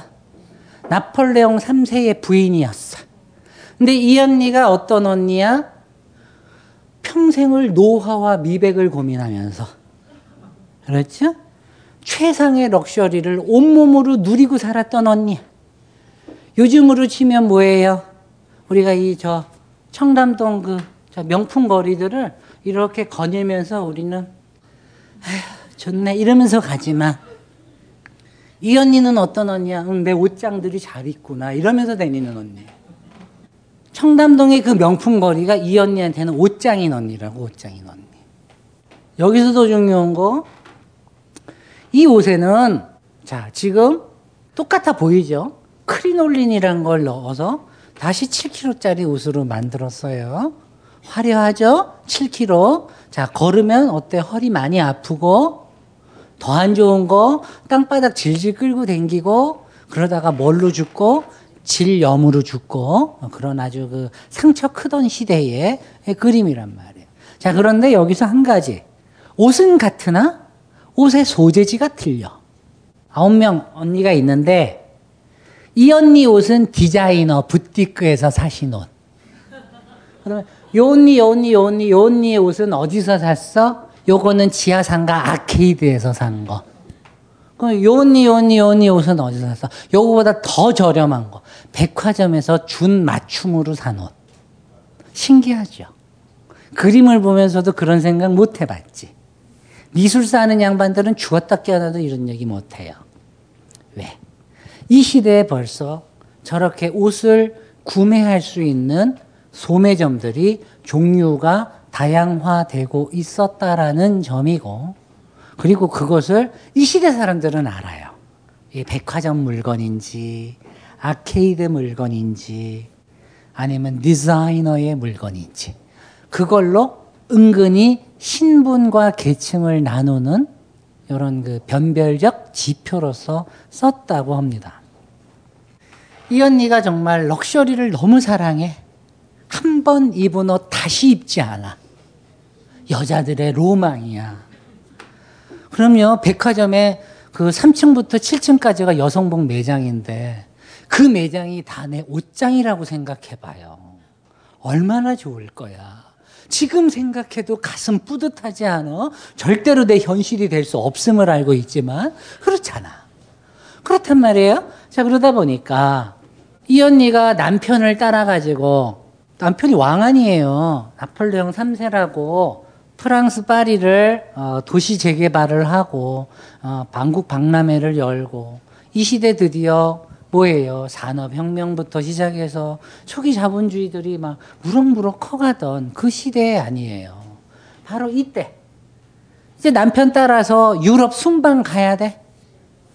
근데 이때 언니들이 옷을 하루에 몇 번 갈아입어? 다섯 번. 아침, 점심, 저녁, 차 마실 때, 그리고 부모님 만날 때. 혹은 친전할 때. 다른 사람들을 만날 때. 그러다 보니까 남편을 따라서 유럽 순방을 가려면 보통 옷을 몇 벌 정도 가져가느냐? 390벌 정도를 갖고 가. 내 옷장을 다 털어도 그게 안 돼? 근데 옷들이 다 이래. 이런 옷이 380벌이야. 옷 구겨지지 않게 잘 접어가지고 조심조심 담아서 가야 되잖아. 안 담아가면은 그냥 또 그냥 이 언니가 내 옷이 구겨서 죽어 봐야 정신 차리 이러고 있을 거 아니에요, 이 언니가. 이 옷들을 튼튼하게 담아갈 수 있는 뭔가가 필요해. 언니가 주로 앉았던 쇼파야. 이런 데 앉아가지고서 명령해. 너 이거 해와 저거 해와. 주로 손 하나 까딱 안 하던 완전 럭셔리걸 언니였어요. 이 언니가 이렇게 앉아가지고 옷을 곱게 접어가야 되는데 자기가 원래니 위신은 안 서고 밑에 여자애들 시켜봤더니 잘 못해. 애들이 띠런 게 말이야. 그러다 보니까 이 뭔가 옷을 튼튼하게 담아갈 수 있는 뭔가가 여행용 트렁크가 필요하다. 이런 생각을 했어. 그때 당시에 궁정에서 말 안장을 만들던 어떤 오빠를 불러. 이름이 루이래. 그 오빠를 불러. 오빠 나를 위해서 세상에서 가장 튼실한 트렁크를 만들어 줄 거임? 안 만들어 줄 거임? 괴롭혀, 이제. 이제 눈치 보니까 눈치 잘 봐야 돼. 지금 이제 뭔가 만들어 준다고 약속을 해야 될 것 같아. 안 그러면 언니가 뒤끝이 있어. 장렬하는 언니라 뭔가 자기한테 안 좋을 것 같아. 그또 루이 오빠가 이 언니를 또 사랑해. 많이 아껴줬어요. 그래서 yes 그러고 고민을 해. 열심히 트렁크를 만들기 시작을 해. 이 오빠가. 뭘 만드냐면 이런 트렁크도 만들어줘. 요건 1921년에 만들어진 루이비통의 당시에 유명한 화장품 회사와 collaboration해서 만들었던 어, 여행용 어, 화장품 키트예요. 여기다가는 astringent, 여기는 수분 크림, 여기는 이제 뭐 에모리엔트 다양한 거 담았을 거야. 거기다가 이제 다양한 솔들이며 거울이며 조심조심 담아다가 이렇게 만들어서 납품하기도 했고. 뭐 그것만 했나? 인도의 왕이 차 한 잔 마셔도 다 간지나게 마시고 싶다. 그래서 차구 세트를 이것도 온통 백 어, 은으로 만든 차구 세트를 담아갈 수 있는 여행용 트렁크도 만들어줘. 여기에는 어, 사람들이 보면 쪽팔리니까 옷 구겨지지 않게 내 재킷 집어넣고 양말이랑 속옷이랑 서랍장처럼 넣어서 넣을 수 있는 트렁크도 만들어 주었어요. 루이 오빠가 정말 이 언니를 위해서 안 해준 게 없어. 오빠 이거 좀 해줘. 그러면 다 해줘. 너무 좋은 오빠야, 그쵸? 동네 오빠, 교회 오빠. 네, 그래. 하여튼 그런 오빠였어. 이, 하... 루이비통 오빠가 요번에는 해밍웨이라는 오빠를 너무 사랑해. 그래가지고 이 오빠가 여행하면서도 책 읽으라고 책 꽂아가지고 다닐 수 있는 여행용 트렁크도 만들어줘. 이렇게 좋은 오빠였어. 근데 하여튼 이 루이 오빠가 하여튼 만들어 달라는 대로 다 해줘 그냥. 얼마나 좋아 그냥. 그러다 보니까 이 언니가 그냥 간이 배 밖으로 나왔어 그냥. 이건 뭐임? 망아지를 넣어서 갈 수 있는 여행용 트렁크도 만들어 달라고 그래. 왜 그런 망아지를 담아서 갔을까? 제가 그 외제니 언니 손을 타가지고 언니가 밥 줘야 밥 먹고 그러는 그런 애서가 아니고 망아지를 내려가면 뭘 짤 수 있어요?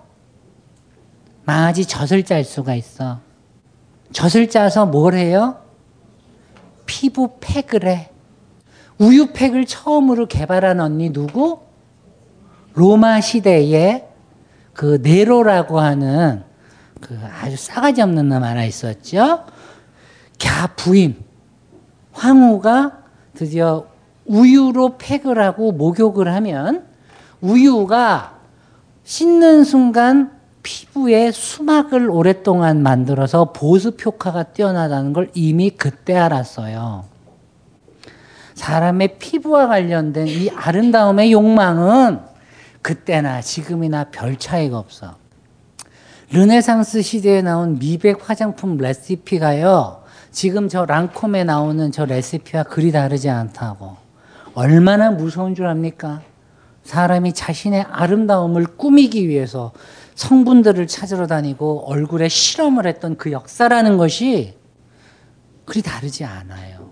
제가 그래서 한때 돈 벌려고 했던 게 저 중세 말에 미백에 빠져 있었던 언니들 저 서유럽에 그 중세 피부 레시피 찾으러 다녔잖아요.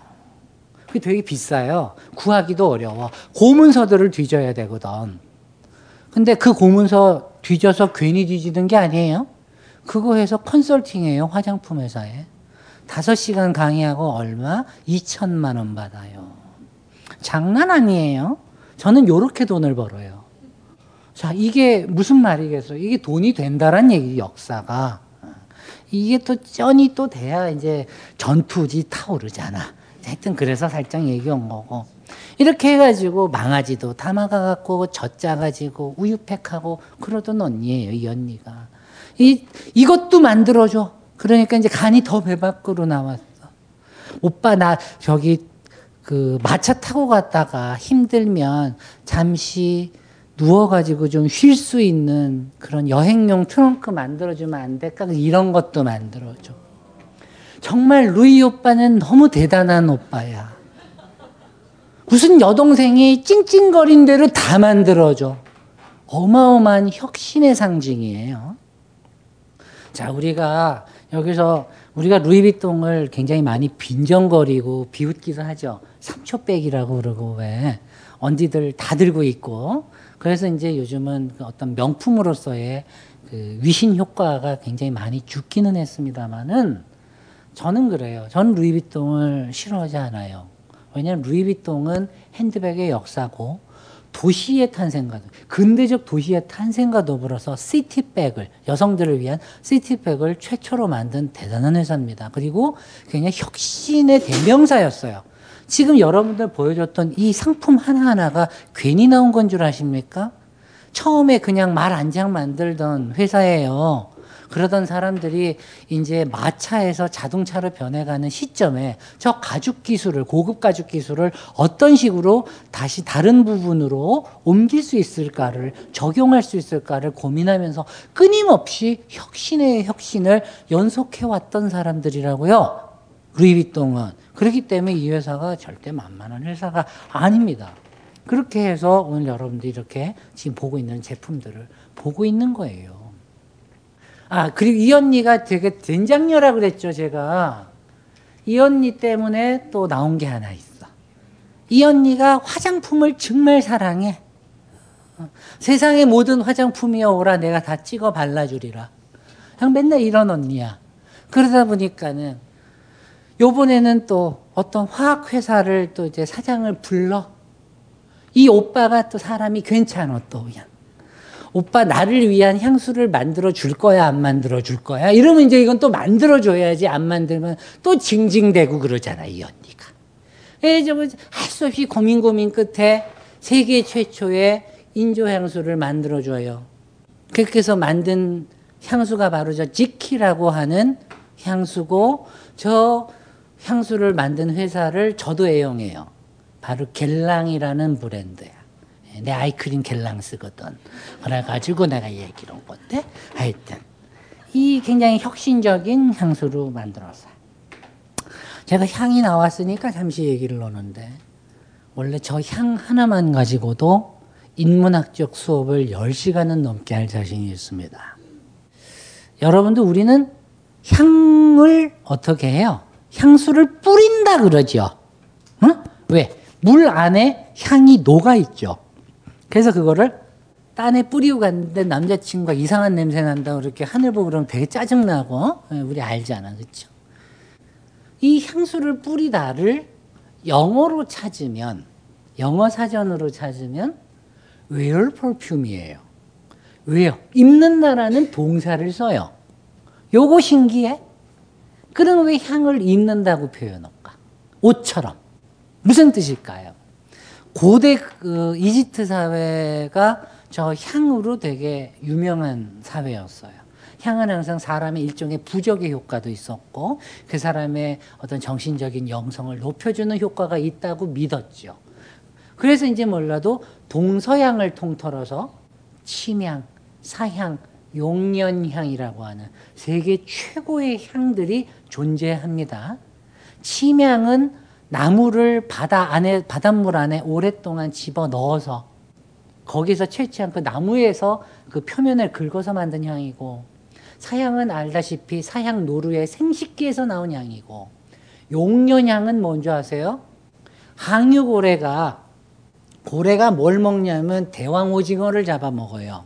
그걸 식사로 하는데 그 오징어를 먹는데 얘가 딴 때는 괜찮아. 근데 이제 임신을 하고 가임기 때 위장 능력이 현저하게 떨어져서 오징어를 꾸덕꾸덕 먹기는 먹었는데 이거를 소화를 못하고 뱉어내고 토할 때가 있어요. 그럼 이게 덩어리가 둥둥 떠. 그래가지고 떠다녀요. 그 토사물이.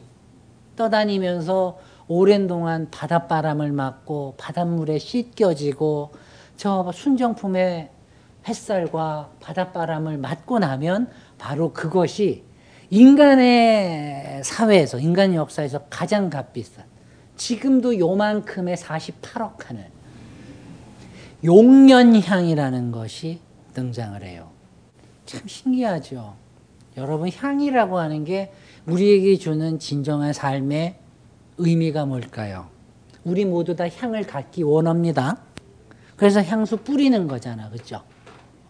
근데 향이란 거 제가 그랬죠. 세상에서 제일 비싼 향들은 두 종류가 무려장장 바다를 만나야지만 성립돼요. 우리에게 바다란 무엇일까요? 우리를 둘러싼 거대한 세상일 거예요. 우리를 상처받게 하고 우리가 때로는 바람 맞으면서 앞으로 나가야 하는 사회일 거라고. 저 바다라는 몸과 우리가 몸을 부대끼고 그 햇살을 맞으면서 우리도 변해가죠. 향은 바로 그런 것일 겁니다.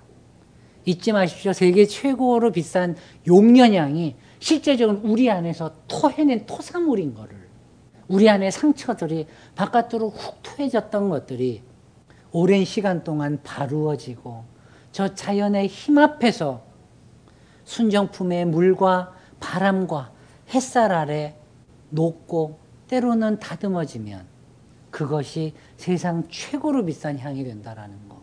그러니 상처받는 거 두려워하지 마시라는 얘기예요. 저 거대한 바다와 같은 사회 속에서 내가 때로는 좌절하고 아프고 상처받아도 그 상처를 저 바다로 끄집어내서 잘 다루면 여러분 스스로가 향이 되는 거예요. 여러분이 향이에요. 알아요? 그걸 잊지 마세요. 이렇게 향 얘기를 우리가 했고 아까 전에 wear perfume 얘기를 했죠. 고대 그리스에서는 고대 사람들은 향을 어떻게 몸에 그러면 붙일까요? 착탈식처럼 뭔가 옷을 입듯이 향이 나게끔 해야 되잖아요. 향을 피워서 천으로 덮고 이렇게 해가지고 공기가 빠져나가지 않게 이렇게 오랫동안 훈증을 한 거예요. 그렇게 해서 향이 마치 옷처럼 몸에 입혀지도록끔 하게 했었던 겁니다. 그래서 영어에서는 향을 뿌린다라고 하지 않고 향을 입는다라고 했던 거예요. 향도 하나의 옷임을 잊지 마세요. 저 세상을 이겨낸 당신들이 그 향을 옷으로 입을 때 여러분이 별이 되는 거예요. 그걸 잊지 마시오. 너무 자기개발서 같은 그 논평 같지만 사실은 이 말은 정말 꼭 해주고 싶었어요. 너무 거친 말만 하는 게 다는 아니잖아. 나한테 자꾸 너무 그것만 하라고 해주는 것 같아서 좀 그랬어요. 아니, 정말 이 향에 대한 강의를 할 때는 항상 그래요. 여러분들 각자가 향이에요. 그 내가 되게 좋아하는 브랜드 중에 조말론이라는 그 영국 수제 향수가 있는데 이 안에 향수가 요일별로 하나씩 쓸 수도 있고 세 개씩 네 개씩 묶어서 쓸 수도 있어. 향을 layered해서 입어요. 옷처럼 입어요. 뒤집어 말하면 여러분 옆에 있는 친구가 향이라면 여러분 옆에 어떤 친구를 두느냐에 따라서 나의 layered 의상이 그 향이 달라지는 거라고 잊지 마시라고. 이 친구를 항상 향을 다루듯 그렇게 하세요. 신성하고 귀하게 그렇게 옆에 지원군으로 두라고 그런 생각을 한번 해봅니다. 이렇게 거창한 얘기하고 박수 좀 치고 그래요, 좀. 어, 왜 이렇게 사람들이 이렇게 뻑뻑해? 좀, 그래도 좀 되게 있어 배는 말을 좀 했잖아요. 그래도 이렇게 좀 그러면, 어머, 어머, 이런 게 좀 나올 줄 알았어. 넌 떠들어라. 뭐 거의 이런 유야. 이 뭐야, 이거 지금. 상당히 상처받아요, 지금. 아팠어, 지금. 삐졌어요, 지금 상당히. 자, 우리가 이제 본격적으로 인상주의 시대로 가. 쇼핑, 아케이드, 모더니티. 자, 이 세 개의 단어는 다 알아요. 우리가 참, 이, 영어지만 어쨌든 이제 뭐 한국말처럼 막 쓰는 단어들인데 이게 이제 어떤 식으로 탄생했는지에 대한 역사를 우리가 공부합니다. 우후! 우리가 이제 파리로 갑니다. 뭐 파리 가보신 분들 많을 테니까 한때 열심히 다녔죠. 연애할 때. 여친과 여기 살았거든. 그래가지고 출장 많이 다, 핑계로 이렇게 국제 연애하러 다녔던 시절이 있어요. 그 얘기를 왜 근데 쓸모없이. 하여튼 중에는 이 개선문을 중심으로 해가지고 12개의 방사성, 방사형의 길들이 깔끔하게 나 있어요. 요런 그 파리의 도시 재개발을 누가 했어? 아까 전에 그 이걸 언니 남편이 했어. 단순하게 물론 이전에는 막 똥물 흐르고 막 이러니까 이제 이런 거를 이제 다 깔아주면은 쉽게 얘기해서 사람들이 쉽게 걸어 다닐 수도 있고 보행할 수도 있고 다 좋아. 좋지 겸사겸사. 거기다가 요 좁은 데다가는 이렇게 또 유리도 이렇게 쳐줘. 비 오는 날 여기로 오면은 비도 안 맞아? 그러니까 여기다가 뭘 달아요? 쇼핑센터도 차려줘. 아케이드, 지하상가 그렇게 생겨요? 그러나 가장 중요한 거 여기 꼭대기 위에서 파수꾼이 올라가서 망봐.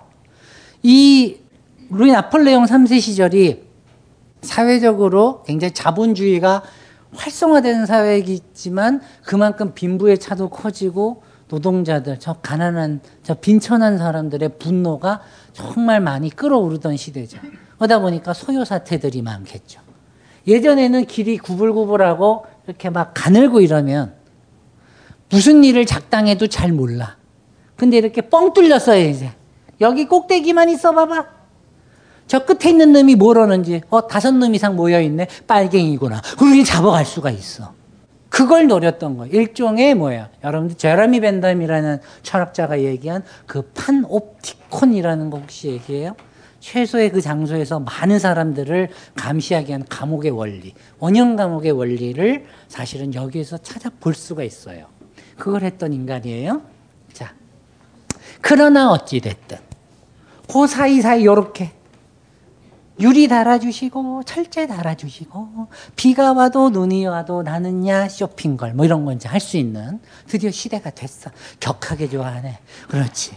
우리 우리에게 쇼핑은 참 즐거운 행위야. 그렇지. 오케이 좋아요. 쇼핑을 했어. 이제 하다 보니까 벤치도 생기고 앉았다가 조금 쉬었다가 요가게 조가게 어머나 물 좋네 신상 들어왔네 막 이제 이러면서 보는 그 시대가 된 겁니다. 그래서 거리의 가구라고 하죠. street furniture라고 합니다. 그런 벤치 같은 거를 건축해서 그런 것들이 이제 드디어 생기고 여기는 어, magasin de nouveautés 그래서 신양품점 뭐 이런 거예요. 그러니까 신상들만 갖다 놓고 파는 가게들 이런 뜻이에요. 지금 우리한테 너무 익숙하잖아. 어? 명동 지하상가예요, 이게 지금. 이 생겼어. 근데 요즘 누가 지하상가 가요? 온라인 쇼핑하고 뭐 다 그러죠. 자, 근데 하긴 요즘은 왜냐면 온라인 쇼핑이 실제 그 오프라인에서 쇼핑 구매액을 넘어섰습니다. 그만큼 혁신적인 삶의 방식이 됐죠, 이제. 온라인 쇼핑 자체가. 당시에 이 아케이드는 바로 지금의 이 온라인 쇼핑에 거의 해당하는 파급력을 갖고 있었다라고 하는 것을 여러분이 아실 필요가 있어요. 여러분, 우리는 지금 쇼핑 갈 때 샀다가 음, 마음에 안 들어 바꿔줘? 그래가지고 바꿀 수 있죠. 브라우니 뭐라? 그러면 되고. 그러면 된다고. 우리 밤 언제든지 사고 반품하고 할 수 있어요. 그럼 이 시대 이전에는 어땠을까? 왜? 우리에겐 너무나도 친숙한 이 풍경이 왜 19세기 이 사람들한테는 이게 어마어마한 격변이었고 혁신이었고 충격이었을까요? 그걸 아는 것에서부터 이제 사회사를 우리가 공부해 가는 겁니다. 예전 중세에서 어, 르네상스 이렇게까지 이 시대 전까지만 해도 세상의 모든 가구 아 저기 가게들은요 입점의 자유와 출점의 자유가 없어요. 이 무슨 뜻인 줄 아세요? 내 멋대로 들어가지도 못하고 일단 들어가면 내 멋대로 나오지도 못해. 들어가면은 물건을 못 사고 나오더라도 주인한테 상담비를 주고 나와야 되는 삥을 뜯겨요. 뭐 이런 멋 같지도 않은 경우가 있어요. 왜? 이게 왜 그럴까? 중세 시대에는 물품을 만드는 조합이 있었죠. 그걸 뭐라고 그래요? 길드라고 했죠. 길드를 움직이는 가장 공통의 원칙 바로 독점이에요.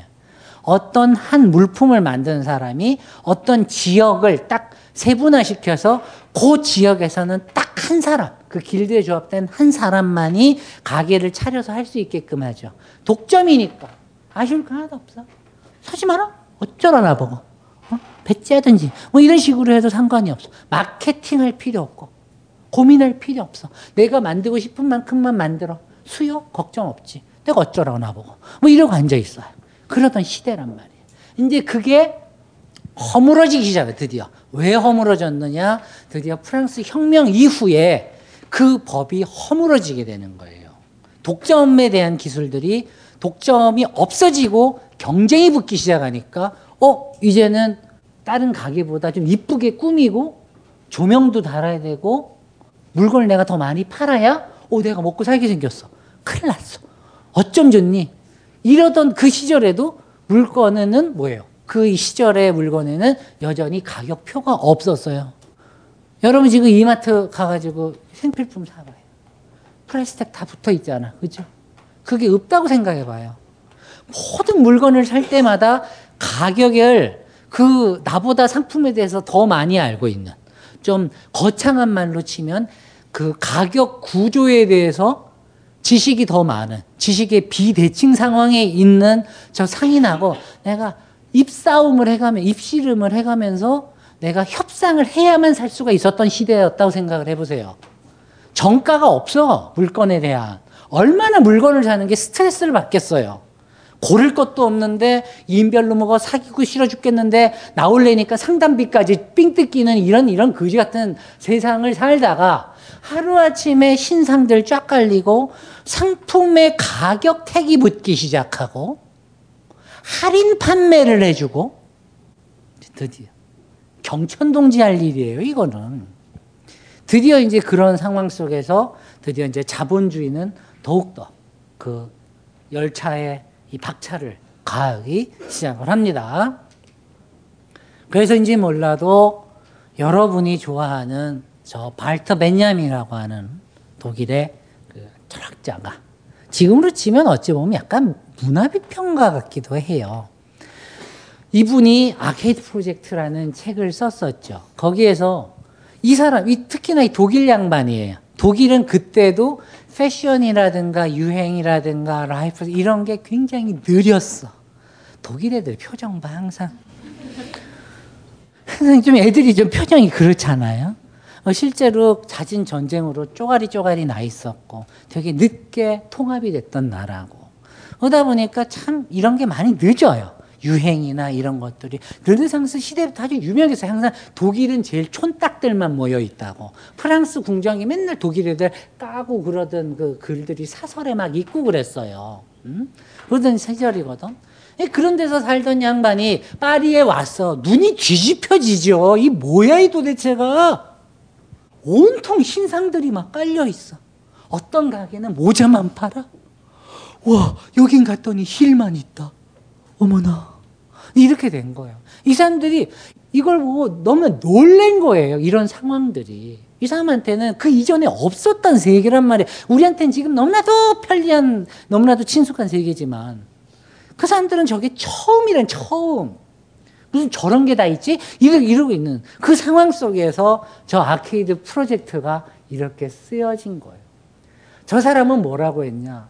저 아케이드가 바로 19세기에 벌어지는 모든 삶의 현상들이 집약되어 있는 곳이라고 얘기를 했단 말이에요.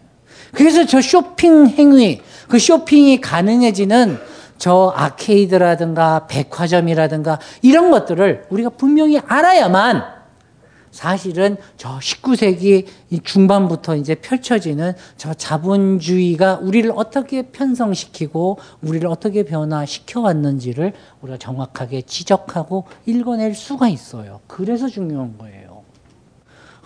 아케이드잖아. 지금도 있죠? 예. 이 아케이드에서 이제 어머나 난 어디서 쇼핑할까 그 패션 잡지 읽고 있잖아 이 언니 지금. 뭐든지 패션 상품이 혹은 패션이라고 하는 현상이 사회적으로 퍼져나가려면 뭐가 뒷받침이 돼야 돼요? 언론의 힘이, 저널리즘이 받쳐줘야 돼요. 1892년에 드디어 여러분들이 잘 알고 제가 병신차라고 깠었던 어떤 잡지가 태어나. 어디? 보그. 네, 그렇죠. 네, 보그가 태어나요. 복이 아니에요. 보거스 이런 건 특히 아니야. 보거스는 바보란 뜻이에요. 그 보그가 드디어 태어나지만 사실은 그 이전에도 패션 저널들, 패션 잡지들은 있었습니다.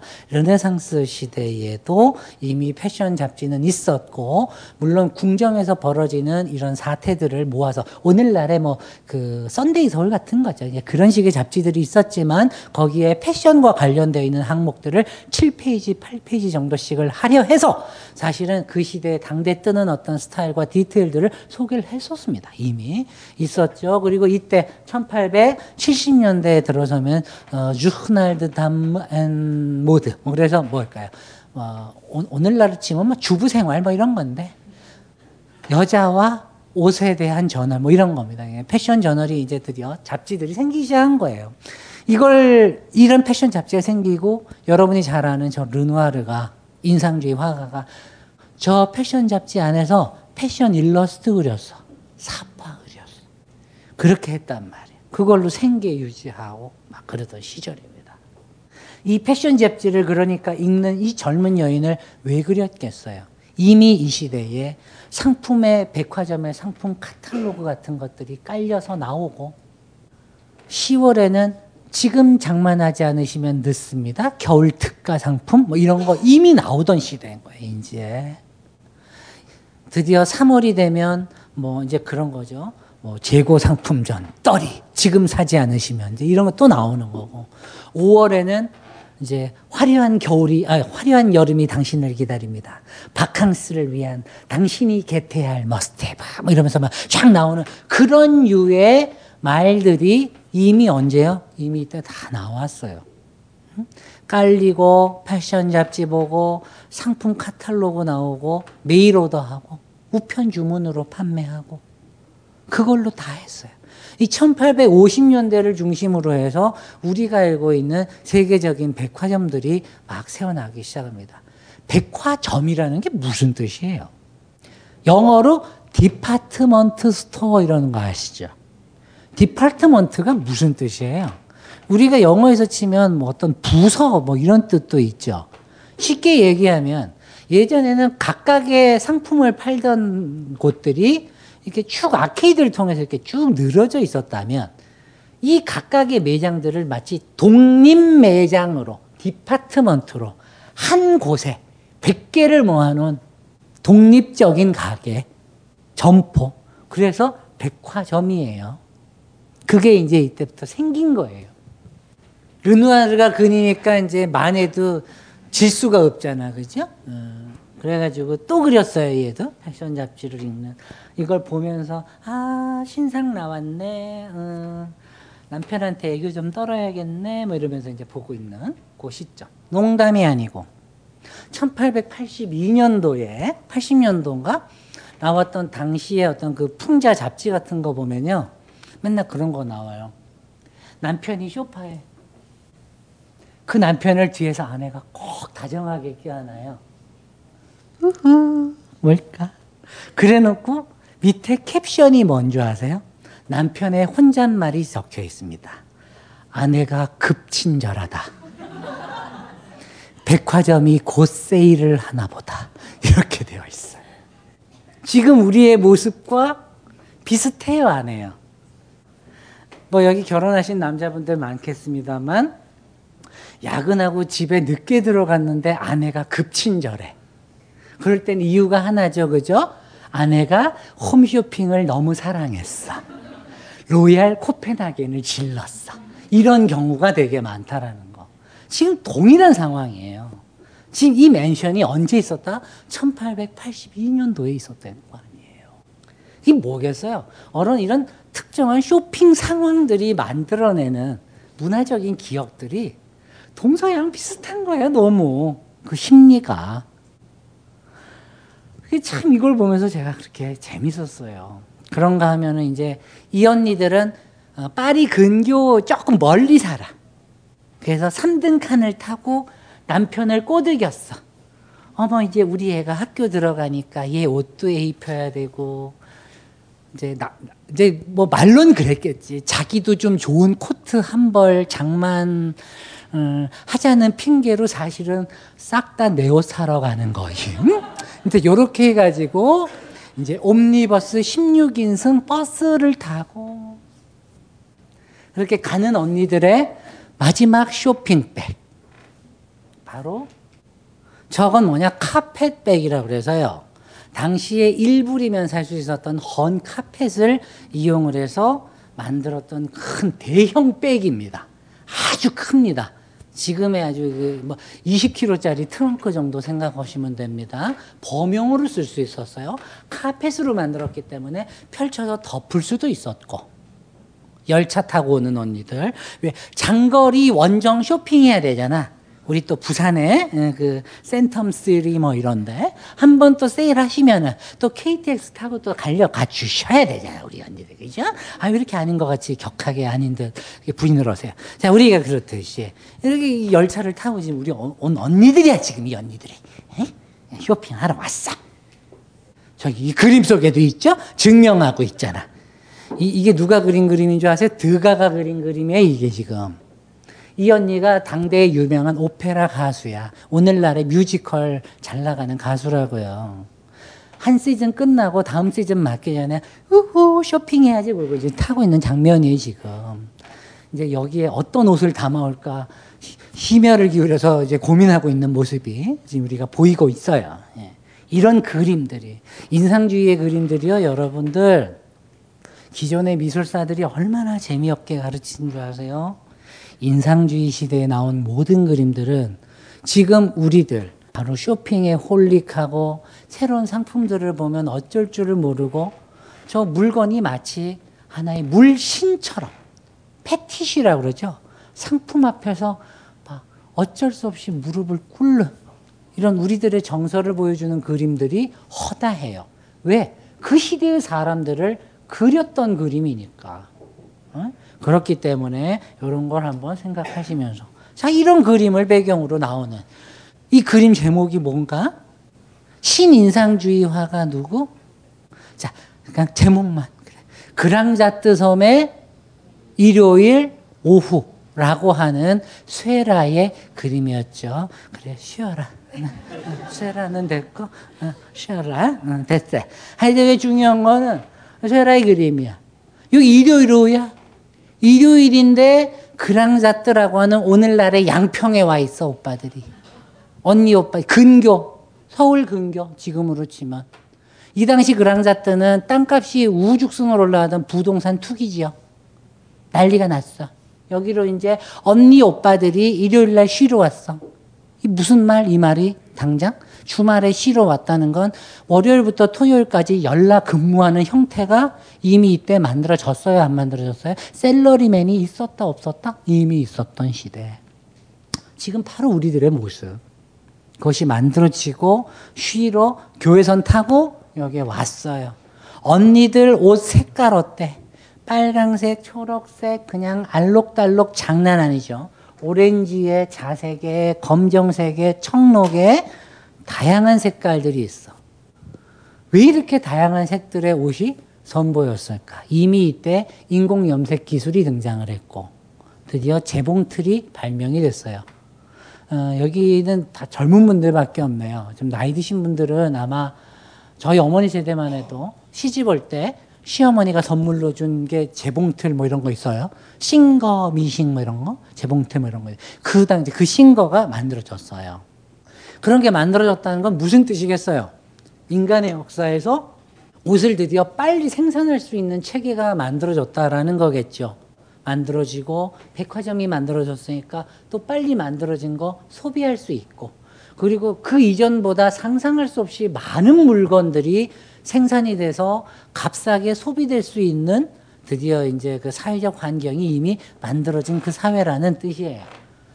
그리고 이때 이미 패션 잡지 나오고 유행지 나오고 이러다 보니까 사람들이 하나같이 다들 뭐요 유행을 따라가죠.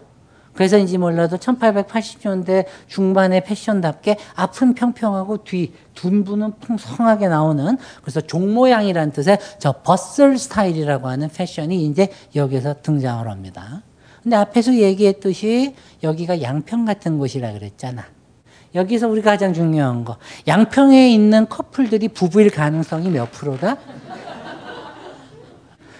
3%인가 그렇대요. 그게 다 불륜인 거야, 그 언니들이. 그러면은 이 그림 속에 여기 커플들은 그러면 어땠을까? 여기도 비슷해. 그러면은 이 언니가 어, 이 오빠 이 오빠야의 부인일까 아닐까? 아니겠지. 내가 이렇게 물으면 답 바로 나오는 거잖아요. 그러면 이 언니가 그러면은 왜 어, 부인이 아닐까? 그걸 알 수 있는 방법은 뭘까? 그림 속에 화가가 그려놨어요. 당대 사람들은 그걸 보고 알 수가 있어. 도상을 숨겨놨거든. 숨겨놓은 게 아니라 그려놨어. 뭐가 있어요? 원숭이가 있잖아. 그래서 애완용 원숭이 끌고 온 것 같아요, 이게? 그게 아니야. 원숭이를 같이 그려주면은 그걸 들고 있는 사람이 매춘부란 뜻이라. one night stand 하는 언니라고 지금. 지금 사모님 몰래, 어, 내가 야근으로 바빠서 이래놓고 언니랑 지금 양평 왔어. 이 오빠 미우심 아주 나빠. 그래서 왔어. 관계가 애매해. 어? 이런 언니예요. 이제 여기서 보시다시피 자 보세요. 재봉틀도 만들어져서 생산 갖춰졌죠.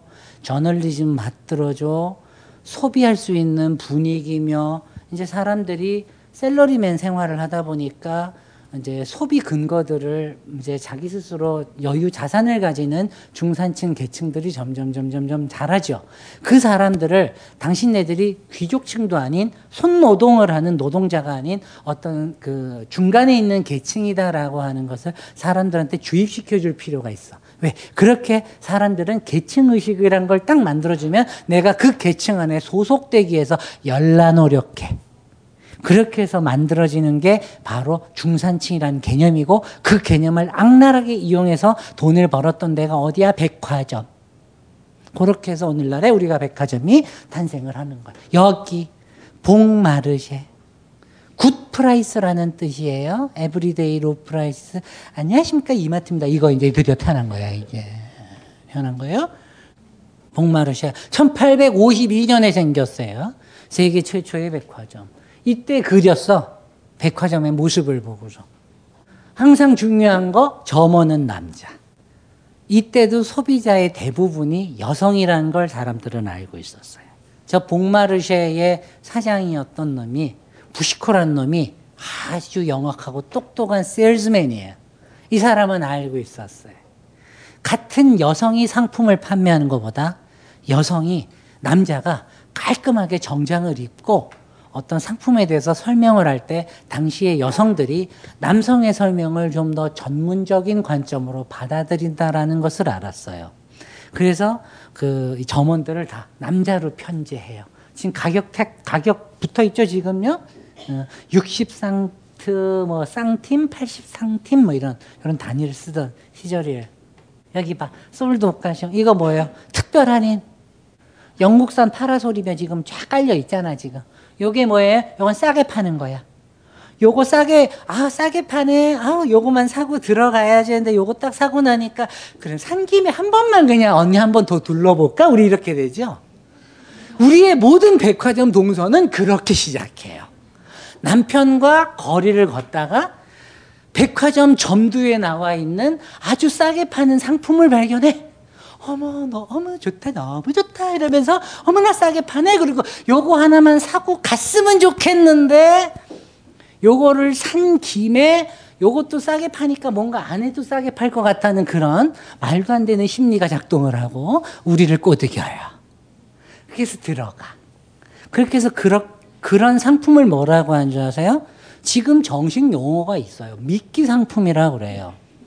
그걸 그래서 영어로는 로스 리더라고 합니다. loss란 건 뭐예요? 상실이란 뜻이죠. 잃어버리는 듯 하지만 실제적으로 당신을 leading하는 상품이란 뜻이에요. 제가 백화점 바이어였잖아요. 그래서 제가 이 역사는 누구보다 다 설명할 수 있어요. 너무 놀랐던 것이 에밀 졸라라는 그 소설가 아시죠? 그 소설가가 이 백화점에 대해서 정말 졸라 짜증을 내면서 에밀 졸라가 그 썼던 소설이 하나 있어요. 여인들의 행복 백화점이라고 하는 소설을 씁니다. 근데 그 소설을 쓰게 됐던 계기가 별거 아닙니다. 사모님이 쇼핑 광이야. 이때 에밀 졸라가 돈을 꽤 잘 벌었어요. 네? 끝판에 소설가를 이미 성공해가지고 돈 잘 벌었다고요. 그러다 보니까 우리 사모님이 아 좋다 너무 좋다 이러고 댕긴 거야. 그러니까 아 이놈의 예편내 때문에 죽겠다 내가 그래가지고 할 수 없이 따라는 댕겨요. 왜 돈은 내줘야 되니까. 오죽하면은 그때 그 에밀 졸라랑 같이 활동하던 발자크라고 하는 소설가가 발작을 일으키잖아. 그러면서 한마디 써요. 백화점은 우리 시대의 새로운 상업의 성당이다. 그 성당에서 매일매일 신과 남편들이 투쟁을 벌인다. 이렇게 됐어요. 자기야, 이거 사줘, 저거 사줘. 그러니 얼마나 그 상업의 신과 남편들이 매일매일 싸우겠어요. 똑같았어요, 그때도. 남편한테 이거 사달라 그랬는데 안 사줘요? 삐지고. 예, 반찬 안 좋아지고, 이제. 네가 해준 게 뭐니? 이게 되는 거지, 이제. 그러다 보니까 그런 말들이 괜히 나오는 게 아닌 거예요, 실제적으로. 이러던 시대예요, 벌써. 그렇지만 사람들을 끌어모았죠. 왜요? 여기에 가면 꿈을 이룰 수 있다고 믿었거든요. 사람들은 나보다 조금 더 높은 차상위 계층의 어떤 라이프 스타일을 쇼핑을 통해서 구매함으로써 내가 그 계층에 소속될 수 있을 거라고 강하게 막 믿기 시작을 했던 거죠. 우리가 백화점 가서 살 때 명품 살 때 왜 사요? 나 사실 저거 켈리 하나 살려고 몇 달 월급을 몇 달이 뭐야? 1년 모으는 언니도 있잖아요. 그거 왜 사요? 그거 하나 딱 들고 동창회 이렇게 딱 들고 스캔해라 얘들아. 요거 요거. 요거잖아. 어. 요거 스캔했을 때 내가 요즘 인생 좀 잘 풀려? 요거 요거 요거 말하고 싶은 거잖아요. 우리 안에 나보다 지금 내가 실제적으로 소속되고 싶어하는 어느 한 계층의 변별적 지표들을 구매해서 보여주는 거. 요걸 철저하게 이용했던 애가 요 복마르쉐 백화점의 이 창업주였어요. 이 부시코라고 하는 사람이었습니다. 그래서 중산계층이라고 하는 개념을 만들고 중상류층이라고 하는 또 새로운 계층들을 만들고 그걸 분화시키고 거기에 맞는 쇼핑을 하라고 카탈로그로 리스트를 만들어주고 여름 이런 식이에요. 여름에는 해변으로 가라. 지금 우리가 캠핑 문화 난리죠. 캠핑하니까 뭐 요즘 뭐 또 뭐 glamping이 대세네 뭐 이딴 개소리 떨고 앉았잖아요. 뭐 하나가 쇼핑으로 문화가 되기면 거기 안에서도 계층별 어떤 그 이런 서로 나뉘어지려고 더 호화로운 방향으로 변해가고 이런 것들을 이런 음, 사회적 분화 과정들을 아마 여러분이 봤을 거예요. 그게 이미 등장한 시대란 말이에요. 이때 더 재밌는 거 뭔 줄 알아요? 이 백화점이 주었던 충격이 너무 컸어. 이 삼면화예요, 이 그림이. 이게 중간, 앞에 게 옆, 두, 왼쪽, 네, 두 번째 게 이제 여기 있는. 이 삼면화에서 백화점을 그린 거야. 요거 딱 보면 떠오르는 백화점이 있지. 신세계 명동 백화점, 구 백화점. 그거 왜 그래? 요거 본 따서 일본 놈이 만들고 일본 놈 거 본 따서 우리가 만들었으니 그렇죠. 이렇게 해서 백화점. 이, 이 바글바글 내려오는 언니들을 보라. 자, 여기에는 항상 여러 가지 바람이 붑니다. 어느 한 세대의 쇼핑은 백화점만 있다고 되는 게 아니죠. 우리가 해외 명품을 좋아하듯이 이 언니들에게도 해외 명품이 있었을 거야. 그 해외 명품이 어디에서 온 거? made in Japan. 우리도 한때 Japan 좋아했어요. 일, 독도를 둘러싸고 싸울 땐 그렇게 일본 애들이 밉다가 아빠가 사다 주신 일본제 연필 무지하게 사랑했어요. 우리 안에 있는 실제 현실이었어, 그게. 아닌 듯 얘기하지 마세요. 이때 드디어 자포니즘, 재팬 트렌드, 일본풍의 패션이 유럽을 사로잡기 시작합니다. 일본 병풍 보시고, 어머나, 이런 거 나도 하나 집에 있으면 좋겠네. 이러는 언니들이 이제 막 생기고. 뭔가 하면은 또 2001년 요거는 이제 알렉산더 맥퀸의 또 다른 작품입니다만은 저 일본식 국화 자수들을 이렇게 모아서 또 드레스를 만들었죠. 이렇게 서양 사람들에게 항상 아시아는요 미안하게도 중국과 일본의 경우가 많이 나요. 우리가 맨날 한류 한류 타령합니다만은 여전히 힘이 미진합니다. 우리의 문화적인 역량들이 그들을 울릴 수 있을 때까지는 여전히 좀 더 많은 시간이 필요할 것 같습니다. 하지만 기죽을 필요는 없죠. 이제 뉴욕 컬렉션 가봐도 막 우리나라의 한복이랑 갓을 가지고 이용해서 만든 디자이너 작품이 있고 막 그래요. 해외 되게 유명한 디자이너가 그런 걸 했더라고요. 캐롤린 헤레라라고 그 양반이 뭐하는 양반이냐면 그 케네디 부인한테 옷 만들어주고 하다 아주 그 저명한 디자이너거든요. 이제 이런 게 쌓이고 쌓이면 한국에 대해서 관심 갖게 되는 거예요. 이제 이런 일 해야죠. 이제 우리도 어, 봐, 그런 거 하면 이 일본 기모노 가지고 2005년에 만든 거 보세요. 그렇죠? 일본의 오비 벨트라고 합니다. 저걸 이용해서 저런 것도 만들고. 아 이제는 대놓고 기모노를 입었어 그냥 아예 그냥. 근데 이 언니들이 이거 왜 입었을까? 그냥 일본이 유행이어서 그거 플러스해서 저거 입으면 콜셋 해도 돼, 안 해도 돼? 안 해도 되죠. 그러면 콜셋도 벗고 편안하게 이렇게 나이트 가운 같이 기모노 걸치니까 몸이 편해요, 안 편해요? 몸이 편하지. 사람이 몸 편하면 딴 생각하는 거 알지? 그러니까 요거 있고 이제 5시 이후에 티타임의 정사라고 하는 이런 그 문학 작품들이 괜히 나오는 게 아니에요.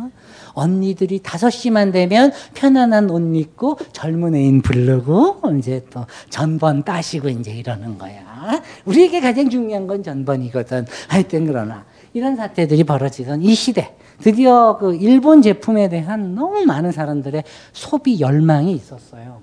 아예 대놓고 기모노를 입고 있죠. 부채도 하고 있잖아. 저 부채가 또 무슨 의미다?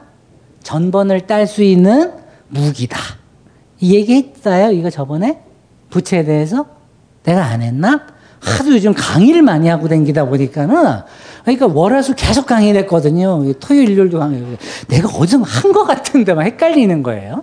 자 그런데 저 부채가 혹시 부채 누구 있으시면 아 없구나 지금 하긴 너무 이 추운 날 누가 부채를 들고 어머 나 왜 이래 이렇게 정신이 없어요. 자 그런데 자 그냥 가상으로 있다고 칩시다. 자 부채 이렇게 접은 상태.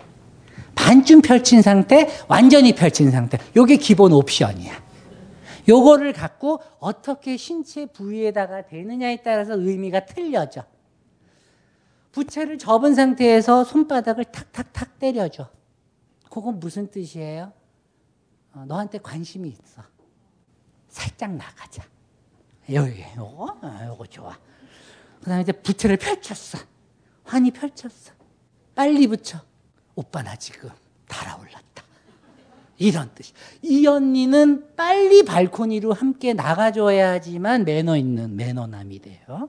안 하면 아주 개 루저 소리 듣고 이제 막 날 아주 그냥 그 사교계에서 욕 들어 처먹고 난리가 났어요. 그런 걸 읽어야 돼요.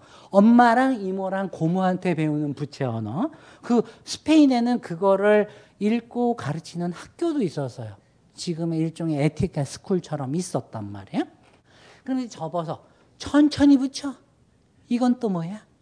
요거는 유부녀 언니들이 하는 거야. 남자애가 말을 걸었어. 고맙다. 근데 내가 품절녀다 이런 뜻이에요.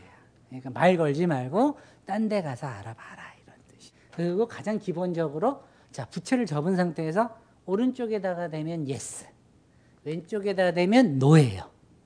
그러면 접은 상태에서 세 번을 탁 탁 탁 세게 내려치면 뭘까요? 사모님들이 주로 남편한테 하는. 이건 무슨 뜻일까? 이게 이게 밥 처먹여 놨더니 이게 어디다 대고 눈을 돌리고 말이야 이게. 너 집구석에 가서 너 보자 너. 나 죽여버린다 너 아주 그냥 이게. 이게 우리 이쁜 여자한테 눈을 돌리고 이게 이게 뜨거운 밥 먹여놨더니 이게 아 이걸 그냥 확 깨. 요거예요. 아, 아시겠죠? 이렇게 다양한 부채 언어들이 존재. 이랬던 시대란 말이에요. 그러니 얼마나 기본을 입은 많은 그림들이 이렇게 등장을 해요. 고도 그렸잖아 미인도를 오이란을 해가지고 미녀를 일본 미인도를 그리니까 이 당시에 디자이너였던 뿌아레라는 애는 아예 그냥 그림 그대로 베껴서 그냥 옷도 만들고 일본 가운 이런 것들이 막 영향을 미치던 시대. 이게 일본에서 그 당시에 만들어져서 수출되던 상품이에요. 상품의 quality가 어때? 이뻐. art지. 어머, 요 샌들 봐라. 그러니까 얼마나 이뻐요. 이런 거 가지려고 르누아르가 그림 하나 팔아갖고 이거 하나 사고 득템했다고 기분 좋아. 이러던 시대. 이게 지금 장난이 아닌 게 그림 한 장 값이 어마어마하게 비싸던 때란 말이에요. 그럼 이게 뭐예요? 이 당시에 켈리예요, 이게. 에르메스 켈리에 해당하는 거라 이거 너무 비싼 거라고 지금. 저런 거를 갖춰놓고서 소품을 갖춰놓고 이제 르누아르한테 초상화를 그리러 오는 언니들한테 자 고객님 여기 준비되어 있습니다. 그러면 이제 거기서 이제 하나씩 갈아 신고 이제 그걸로 그림도 그리고 지금 우리도 그런 거 있잖아요. 프로필 사진 찍는 데 가면 옷 제공하는 데 있잖아. 웨딩도 제공해 주는 데 있고 그런 거예요. 그런 코스도 이미 다 있었다고. 이렇게 일본을 좋아하니까는 그냥 마크 제이콥스런 놈은 아예 좋아가지고 그냥 일본 옷 갖고 아예 지 컬렉션도 그랬죠. 이런 놈들. 예. 그만큼 좋아해 얘들이 일본을. 대놓고 그냥. 이건 디올이라는 디자이너가 일본의 당시에 왜 일본 상품이 유행을 하게 되느냐. 뭐든지 동양과 서양이 만날 때 가장 초점이 됐던 거는 뭐였냐면 바로 그거예요. 도자기 도자기. 근데 우리 항상 비싼 도자기들은 뭘로 포장해요? 종이로 싸지? 본차이나 뭐 이런 거. 그런 거 보면 그 긁히지 말라고 그릇과 그릇 사이 종이로 포장한단 말이에요. 근데 야네들이 뭘로 그 종이를 썼느냐? 바로 우키요에라고 하는 그 당시에 일본의 판화 그림들을 펼쳤더니 이런 그림인 거야. 르누아르가 이걸 보는 순간 너무 신기해. 원근법 무시, 서양의 화법 모두 다 무시했는데, 어라, 그림이 느낌 아니까. 이렇게 된 거예요. 신기했죠. 평면적이고 원근법이 무시돼 있고 독특한 색채들과 색면 분할들이 보이는 저 그림들이 이 사람들에게 너무나도 충격이었던 거예요. 여러분들 왜 디자인이겠어요? 물론 디자인은 이태리의 디세뇨에서 온 거예요. 사고하는 과정이라는 뜻도 있어요. 근데 하지만 제가 그거 말고 농담으로 그냥 디자인이라고 하는 단어를 그냥 간단하게 D로 딱 잘라버리면 뭐게요? D는 못못을 어, 부순다, 해체한다 이럴 때 주로 많이 쓰는 접두사잖아요. 우리 vocabulary 22,000 수업 다시 해야 돼? 그런 거 아니죠? deconstruction 이럴 때 그 D이잖아. 그러잖아요. 그러면 sign은 뭐예요? 기호라는 뜻이잖아요. 기호가 뭐겠어요? 우리가 오랫동안 보면서 저 기호가 할 때 보일 때는 어떻게 행동해라는 걸 우리는 알고 있죠. 그 기호와 우리 사이엔 뭐가 있어요? 말하지 않아도 알아. 파란불이 되면 건너고 빨간불이 되면 멈춰야 되는 걸 알아요. 그것이 기호지요. 각각의 어느 시대마다 우리로 하여금 행동하게 하는 집단적으로 동의하고 있는 하나의 시각적 기호예요. 그 기호의 의미들을 뭐요? 해체하는 것. 그래서 새로운 기호들을 끊임없이 만들어내는 것.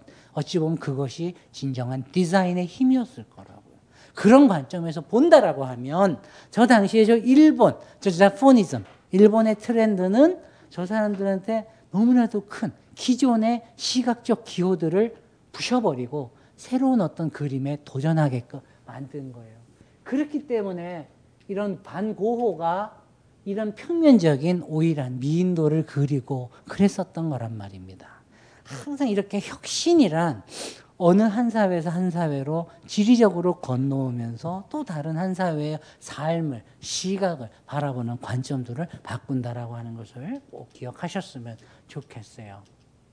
그런가 하면 이제 우리 1800년대 후반으로 가죠. 그죠? 아주 행복한 시기인 거야. 이제 여기 자, 1인승 마차 모범 택시. 자, 여기는 16인승 옴니버스. 대중버스예요. 16명 타요. 요거 누가 만드면 17세기 파스칼이라는 수학자가 원래 만들었다가 원래 처음에 그 당시 했는데 수지 타산이 안 돼서 말아먹고 파스칼 됐다 뺨 쳐맞고 그래서 안 됐던 게 이제 이때 부활해가지고 대중 버스가 됐어요. 우리 앞에서 아까 전에 봤듯이 12개 길 깨끗하게 텄잖아. 그죠? 그 길로 열심히 실어 나르고 고객님 오늘은 우리 쇼핑할 시간 이러면서 열심히 댕기던 그 시절이야. 여기 이제 드디어 파리젠 거리가 보이고 그러면 또 한 샹젤리제 대로에 가서 어머나 요즘 괜찮은 빵집이 생겼대더라. 거기에 갔더니 무슨 벨기에 와플이란 게 있대. 어머나 난리가 났어. 이제 먹으러 갔어 지금. 와플 먹고 계시고 드디어 이제 우리 우리에게 너무나도 친밀한 저 쇼핑 문화. 우리에게 뭐 삼청동만 가면 온갖 그냥 와플집밖에 없잖아요, 그죠? 이 문화 이미 이 원본들의 시대가 이때 시작이 된 거예요. 이런 거는 한 이 또 풍레프 다리를 이렇게 종종 걸음으로 걸어가는 저 언니들의 모습을 한번 보세요. 이 손에 쥐고 있는 거 요거 뭘까? 뭘까? 어머. 요 시대 가방 1890년도 가방 지금 봐도 예쁘죠, 그죠? 이런 이제 보그체로 하면 블링블링한 빈티지 가방이에요. 여기에서 이, 고색 창연한 뭐예요? 이게 동으로 만든 프레임이죠. 참 외국은 저런 프레임을 참 잘 만들었어요. 우리가 그 제가 핸드백에 되게 관심이 많아요. 그 가로수길에 가면 시몬네 핸드백 박물관이라고 있고 거기에 가면 르네상스에서부터 2013년까지 핸드백의 역사를 보실 수가 있습니다. 물론 저는 그 핸드백 박물관을 만들 때는 제가 개입은 안 했어요. 하지만 제가 너무 장소가 좋아서 항상 제가 거기에 가서 도슨토도 하고 그럽니다. 이제 향후에 또 다른 프로젝트가 있는데 그건 여기서는 말을 할 수가 없고 열심히 지금 제가 핸드백들을 모으고 있어요. 빈티지 핸드백들을. 그런데 이 서양은 참 볼 때마다 좋은 게 이런 기호학적으로 발전할 수 있었던 어떤 이런 기반이 있었던 반면에 또 우리 동양은 뭐가 매력이냐면 자수. 표면 디자인에 대해서는 아주 또 뛰어난 측면들이 있습니다. 이런 것들 좀 같이 보시면 좋고요.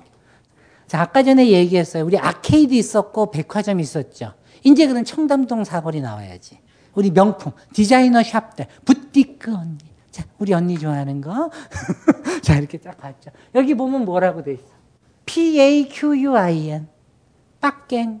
잔느 파킹이라는 디자이너 샵에서 지금 이 언니들 쇼핑하고 우르르 아 오늘 볼 거 없다 우리 딴 가게 가자 언니 쭈루루 따라가고 있죠 이 언니들 언니들 뭐 들고 있어요 빈티지 블링블링한 빈티지 가방 들고 있죠 이러고 보고 있단 말이야 이 언니가 만들던 이런 옷들이에요 이게 이런 이런 옷들 만들었어 이런 옷들 이 당시에 이 자크두스의 옷이에요 벌써 1890년대에 무도회용 드레스네요.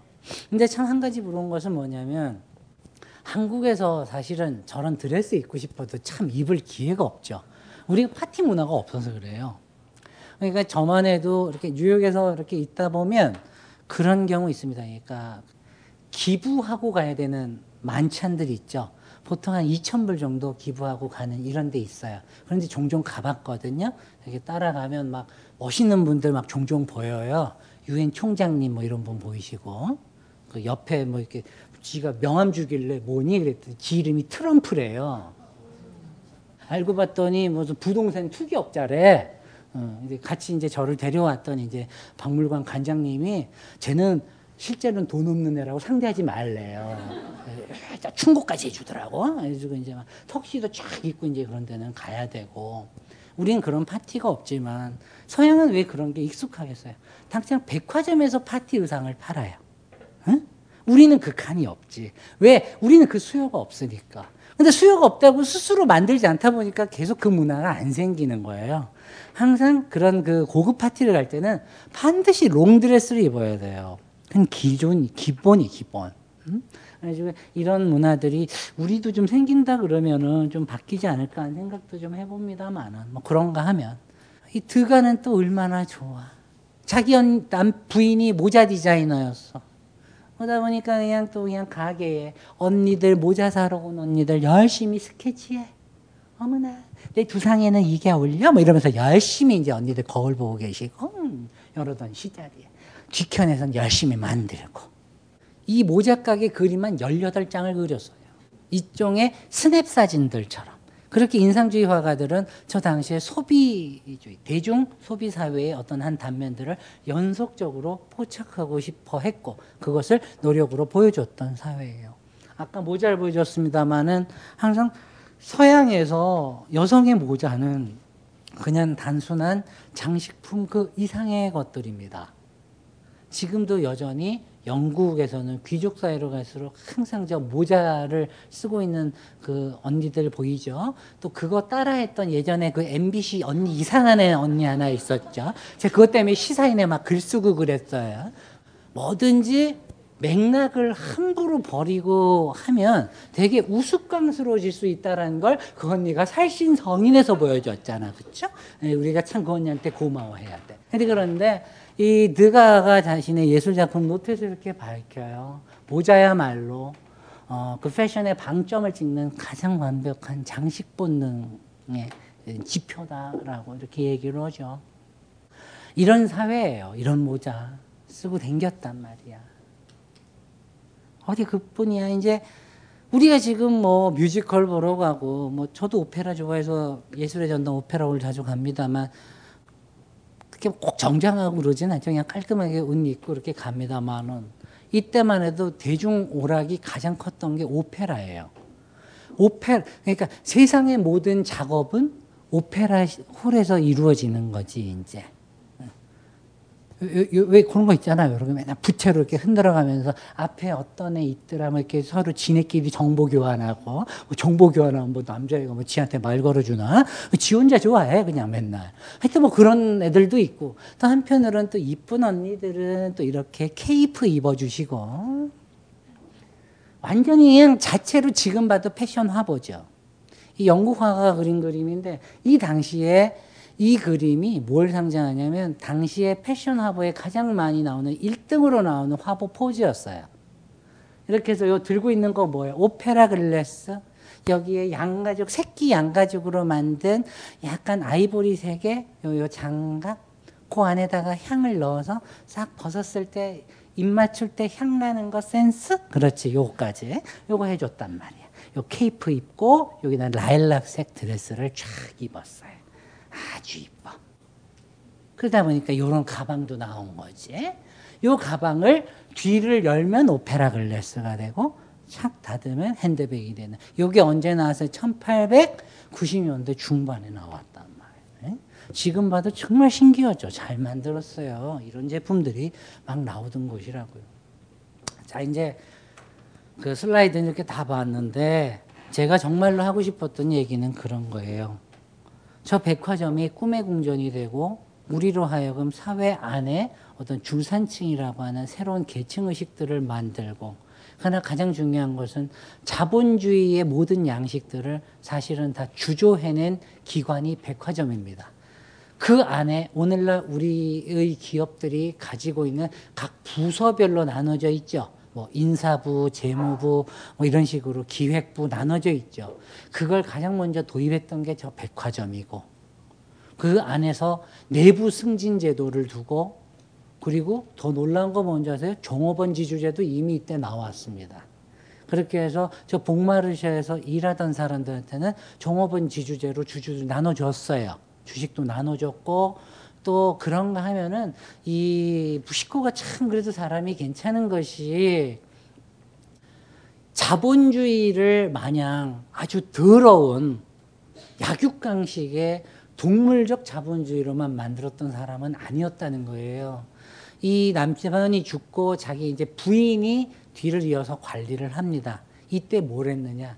직원들의 퇴직급여 그리고 백화점을 나가자마자 힘들게 살게 된 사람들을 위해서 기업 연금제도 만들어서 주었고 뭐 아주 다양한 장치들이 이때 이미 다 나와요. 그래서 오죽하면 마이클 밀러라고 하는 그 사회 경제사를 전공한 그 역사가는 복마르쉐는 사실은 우리의 자본주의의 추계판이다라고 얘기를 합니다. 그러니까 우리의 모든 자본주의가 이미 그때 사실은 영국에서는 앵겔스 나오고 막 그 당시에 너무나도 핍박받고 처절한 상황 속에서 누더기 속에서 살아가는 노동자들을 고발하고 그들의 심경을 쓰고 거기에 대해서 대동단결하고 우리가 저항해야 된다라고 말하고 있었고 또 그런 한편에서는 이 직장이라는 개념이 생기고 백화점 안에서 직급을 따라서 승진하면 그 당시에도 오늘날처럼 고액연금을 그러니까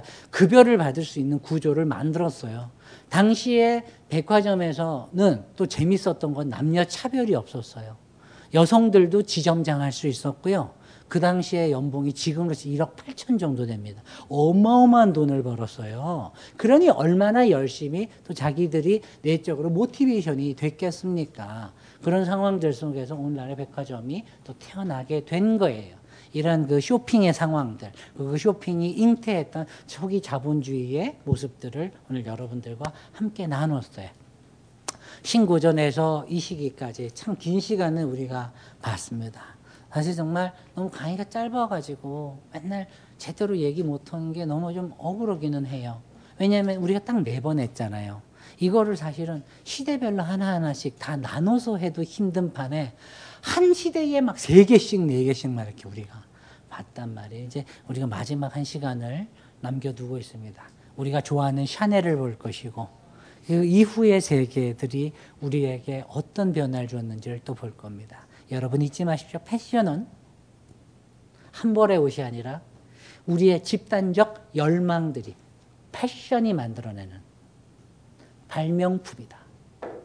그리고 그 발명품은 한 사회 내에서 우리들이 공유할 수 있는 문화적 기억들을 만든다. 지금 우리가 패션에 따라서 어, 어떤 그 뭐랄까요 이런 커뮤니티들을 만들고 같은 옷 입은 애들끼리 몰려댕기고 이러듯이 이 시대도 이미 이런 것들이 잉태되고 있었고 이미 과거에도 그랬던 움직임들은 다 있었어요.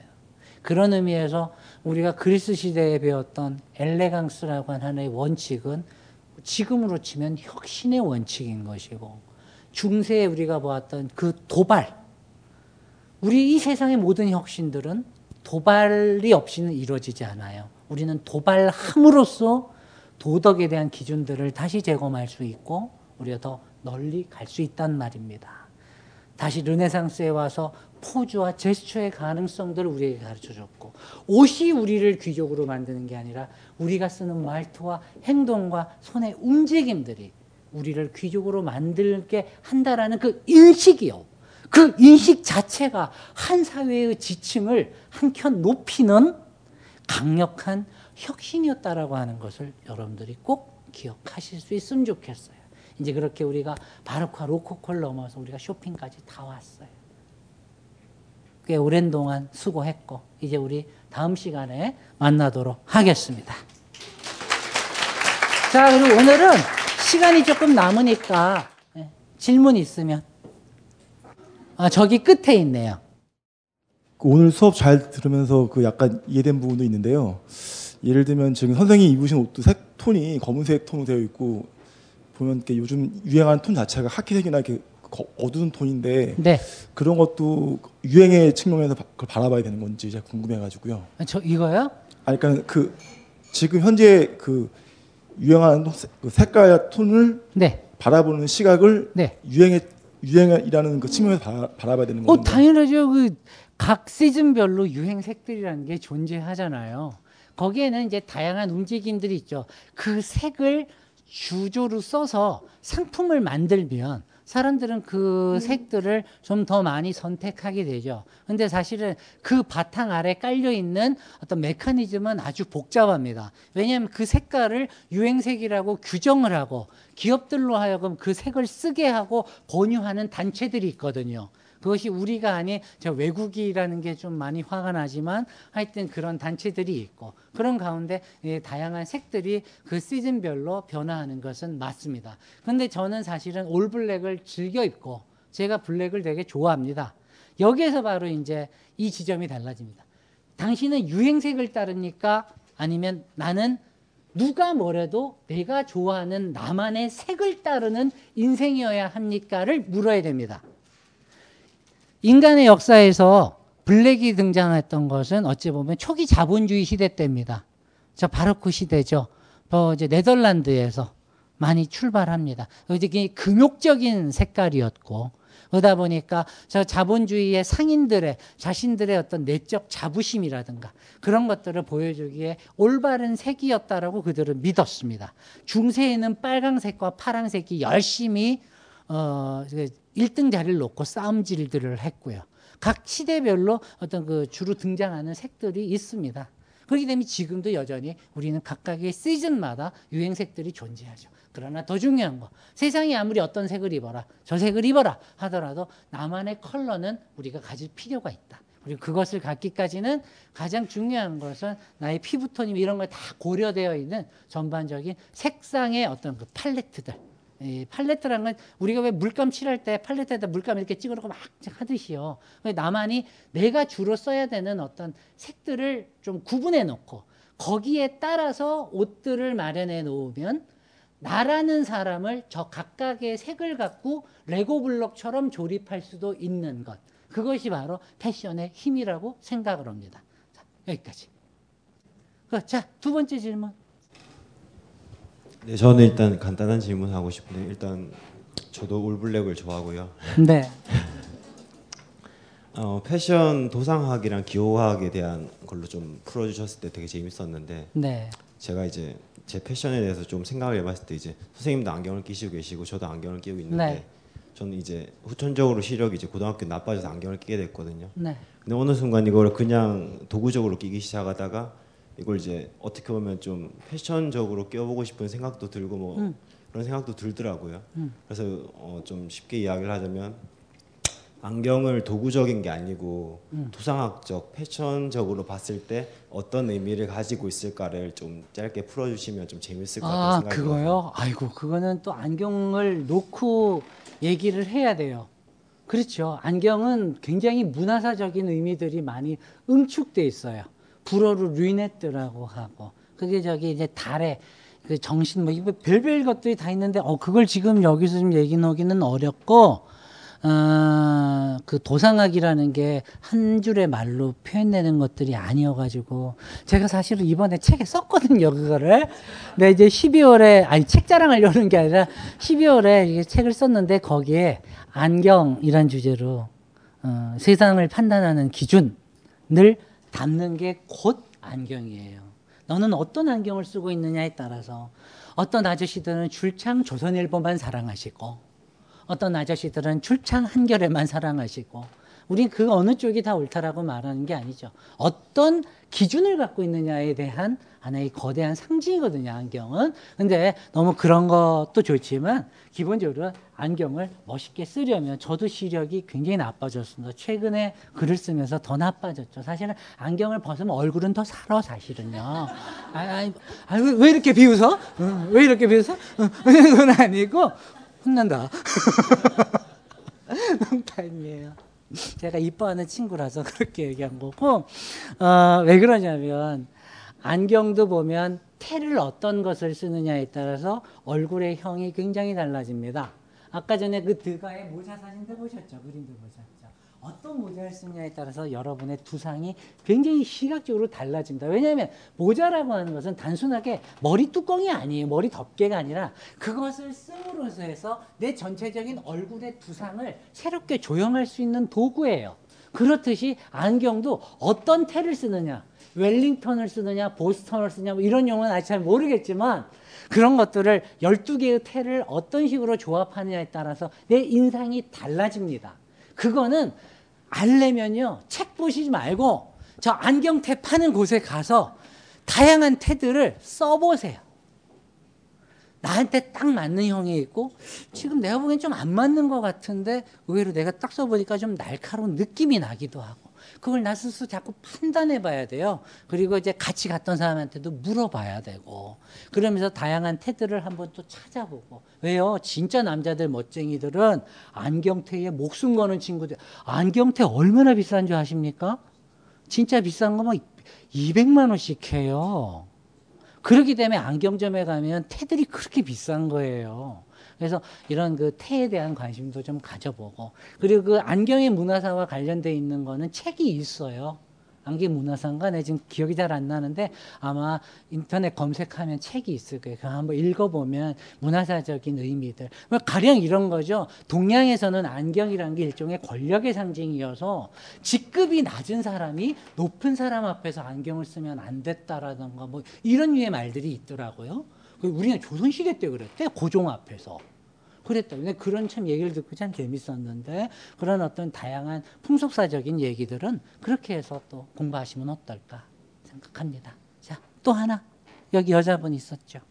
아, 아까 전에 그 초창기에 핸드백을 몇 가지 그림을 보여주셨잖아요. 보니까 손잡이 부분이 다 똑같이 금속 재질이더라고요. 근데 혹시 그게 특별한 이유가 있는지 아니면 그 당시에도 뭐 가방과 같은 가죽 재질로 된 손잡이나 끈으로 만들기도 했었는지 그 궁금합니다. 아, 그 좋은 질문이죠. 왜? 가방은 항상 여러분들 잊으시면 안 되는 것이 20세기 초까지 패션은 패션이 아닌 뭐의 영역이었어요? 크라프트였어요. 공예의 영역이었어요. 그렇기 때문에 그것을 만들던 사람들이 디자이너라기보다는 가방 지금과 같은 우리가 가방 디자이너가 아니라 공예적 속성들이 많이 들어갑니다. 그러다 보니까 금속의 프레임들을 상대적으로 많이 쓸 수밖에 없었죠. 그 프레임을 가장 잘 보실 수 있으려면 시몬랜드백 박물관에 가보세요. 거기 4층에 어, 3층에서 4, 5층 올라가는 그 사이에 그 서구에서 주로 썼던 가방의 프레임들이 쫙 이렇게 나열되어 있습니다. 지금 말씀하신 거 중요하죠. 그렇죠? 가죽으로 쓰고 다른 걸로 쓸 수도 있죠. 구찌는 뱀부를 썼으니까 대나무 썼죠. 뭐 그거 며칠 전에 신문에도 나왔더만요. 하지만 잊으면 안 되는 게 그 뱀부도 무슨 창의적인 어떤 것 때문에 나왔던 게 아니라 그 당시에 전쟁통이고 가죽을 수급하는 게 어려웠어요. 왜냐하면 각 기업마다 가죽을 사용할 수 있는 할당량들을 정해줬기 때문에 재료가 부족하다 보니까 그거를 메우기 위해서 다른 재료에 눈을 돌렸던 겁니다. 그렇게 해서 대나무로 손잡이를 만들게 됐던 건데 그게 오늘날 오히려 아이코닉이 돼버린 거예요. 그런 부분들도 한번 고려해 보면 좋겠어요. 네, 답변이 됐나요? 이제 여기서 마칠까요? 끝! fine, looking good and feeling fine, looking good and feeling fine. Slay, slay. Looking good and feeling fine, looking good and feeling fine, looking good and feeling fine. Fashion.